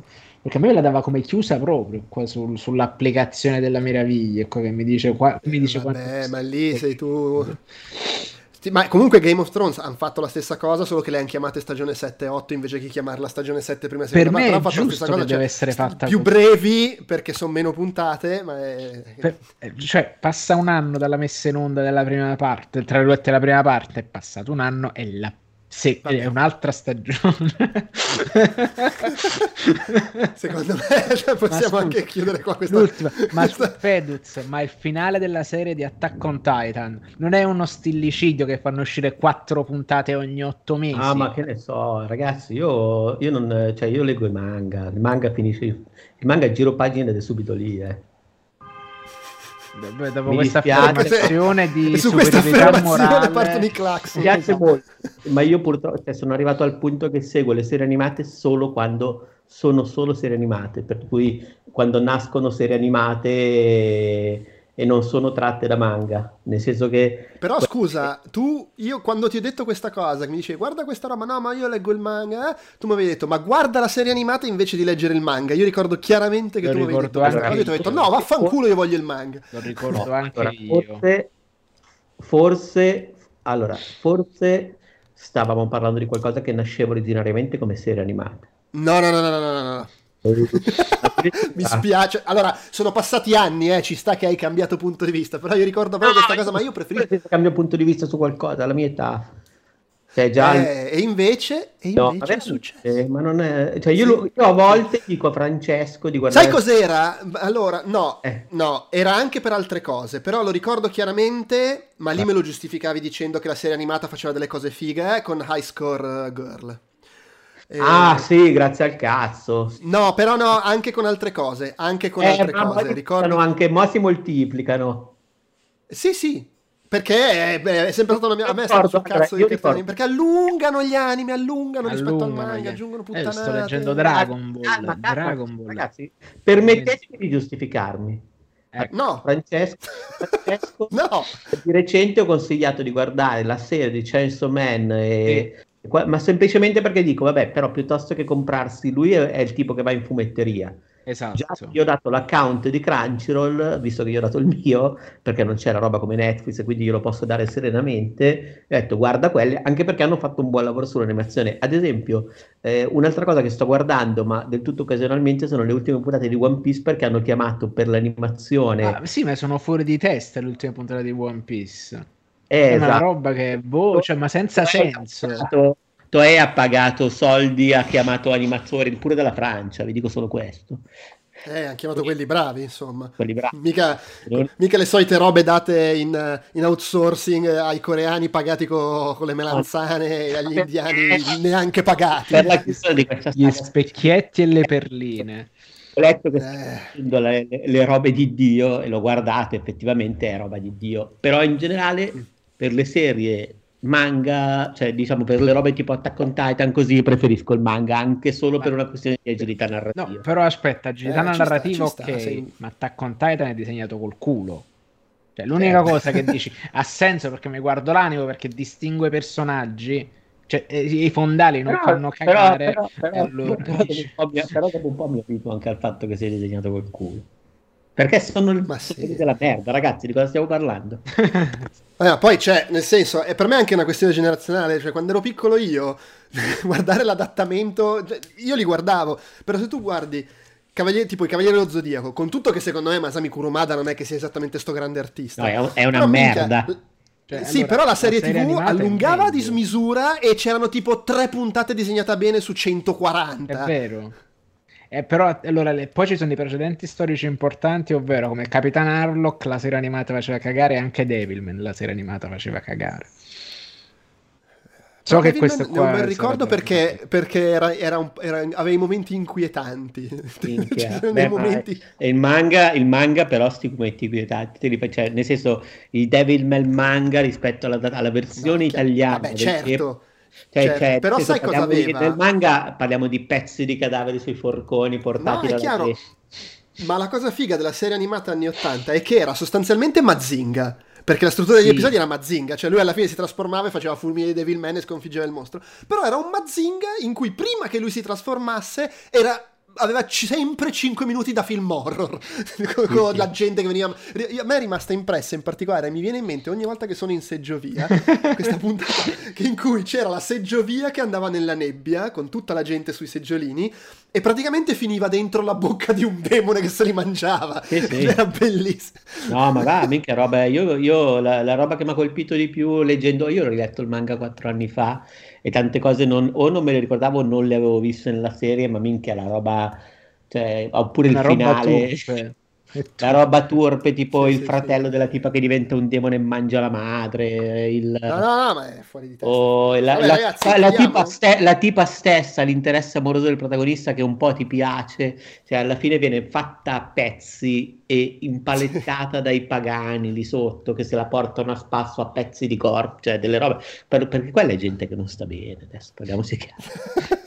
Beh, la gente che non sta bene, noi siamo peggio di noi che ci guardiamo sta roba. Basta, basta, mettiamo. Va bene, allora secondo me possiamo chiudere qua. Eh, grazie a tutti per l'ascolto, ci risentiamo. Allora, a parte che la prossima settimana è una, di, è una settimana di quelle con due Outcast Popcorn, perché do, non è ancora chiarissimo se lunedì o martedì. Martedì. Si eh, cazzo, a me, a, me piacerebbe, a me piacerebbe, attenzione, ma martedì non posso perché, perché mi, adesso martedì... mi ricordo Transformers. Ma che ah, vedi? Eh, vabbè. E alle otto, otto e mezza a Milano, guarda, capisci? Eh, sì, capisco, capisco. Vabbè, comunque, martedì sera si registra il, il retro popcorn dedicato ai trenta anni di, di Jurassic Park e poi ci si ribecca, insomma, giovedì per l'appuntamento settimanale in cui, come detto, probabilmente richiacchiereremo ancora un po' di Across the Spider-Verse facendo spoiler eccetera, e poi dovremmo parlare, la Peduzzi ci dirà com'è stata l'anteprima di Transformers Il Risveglio e presumibilmente parleremo dei speriamo, speriamo di... che, sac... che io stesso mi risveglio perché poi esatto le... speriamo che tu non ti addormenti mentre guardi Il Risveglio, esatto, esatto. E parleremo dei fina... del finale di Succession e del finale della seconda stagione di... Dunque, ragazzi, il finale di Succession è una è... mamma mia che roba. Io penso che comunque stacco, guardo l'ottava puntata allora. Bravo, bravo bravissimo bravo. Non, farmi, non farmi fare figure che rimani indietro. Eh. Ma tu, Moderna, non sai ancora niente su questa stagione? So okay. cosa succede nella, nella seconda, terza ah, puntata. Ok, ok, ok. okay. No, eh, sei... Perché era, cioè, dove, se sei online è una di quelle cose che è impossibile. Eh, ma sai che, ma sai che cazzo ci ho pensato, ma nel senso che eh, io non ho scritto niente sul finale di recente in un post. Però sotto un commento di un tipo ha detto cosa succedeva, mi spiaceva, cioè dall'alto mi spiaceva per chi leggeva, dall'alto non volevo fare il fissato che gli bloccava. Quindi... Allora c'è un fatto, in realtà me ne sono fottuto, perché se stai attento secondo me in linea di massima riesci a evitarle ste cose, cioè so che avrei potuto sì, evitare sì. di sapere cosa è successo, è che non, non, non, non, non ci sono stato attento, eh, ma, vabbè, ma perché non, non era un problema. Eh, Però in realtà io in genere quando mi interessa evitare riesco sempre a evitare, ma senza fare chissà quali sforzi, cioè non è che sono qui, perché conosco gente che mette tipo il filtro a chiunque parli di quella cosa perché non No, no, ma io, io infatti, ma sai che mi sono fatto poi ho detto vabbè, sono passati, cioè era, era, passati un, era passato un mese e mezzo, ormai ho dato per scontato che sia stato che quello nel particolare sia stato uno degli spoiler più, più sminchiati della storia di internet. Sì, sì, però ripeto, io in realtà l'ho beccato perché non... non sai, era tipo... c'era una discussione su Succession e ho cliccato e, e, e l'ho visto. Mi basta non cliccare e non l'avrei visto. Poi no, è chiaro, per, per, per dipende pure vale, sei sfiga che... Che, che conosci quello che fa il post il giorno dopo con è stato il maggiordomo. A me in genere Vabbè, quello non per, succede. Per quel, che, per, per quel che vale non, non so come dire, non, non, non cambia molto nell'economia del... No, no, della, non, non ho dubbi, però sai, non saperlo è comunque un po' una sorpresa che accada. Certo, certo, certo. Eh, di, chiudiamo qua. Alla prossima Ciao. settimana. Ciao. Ciao.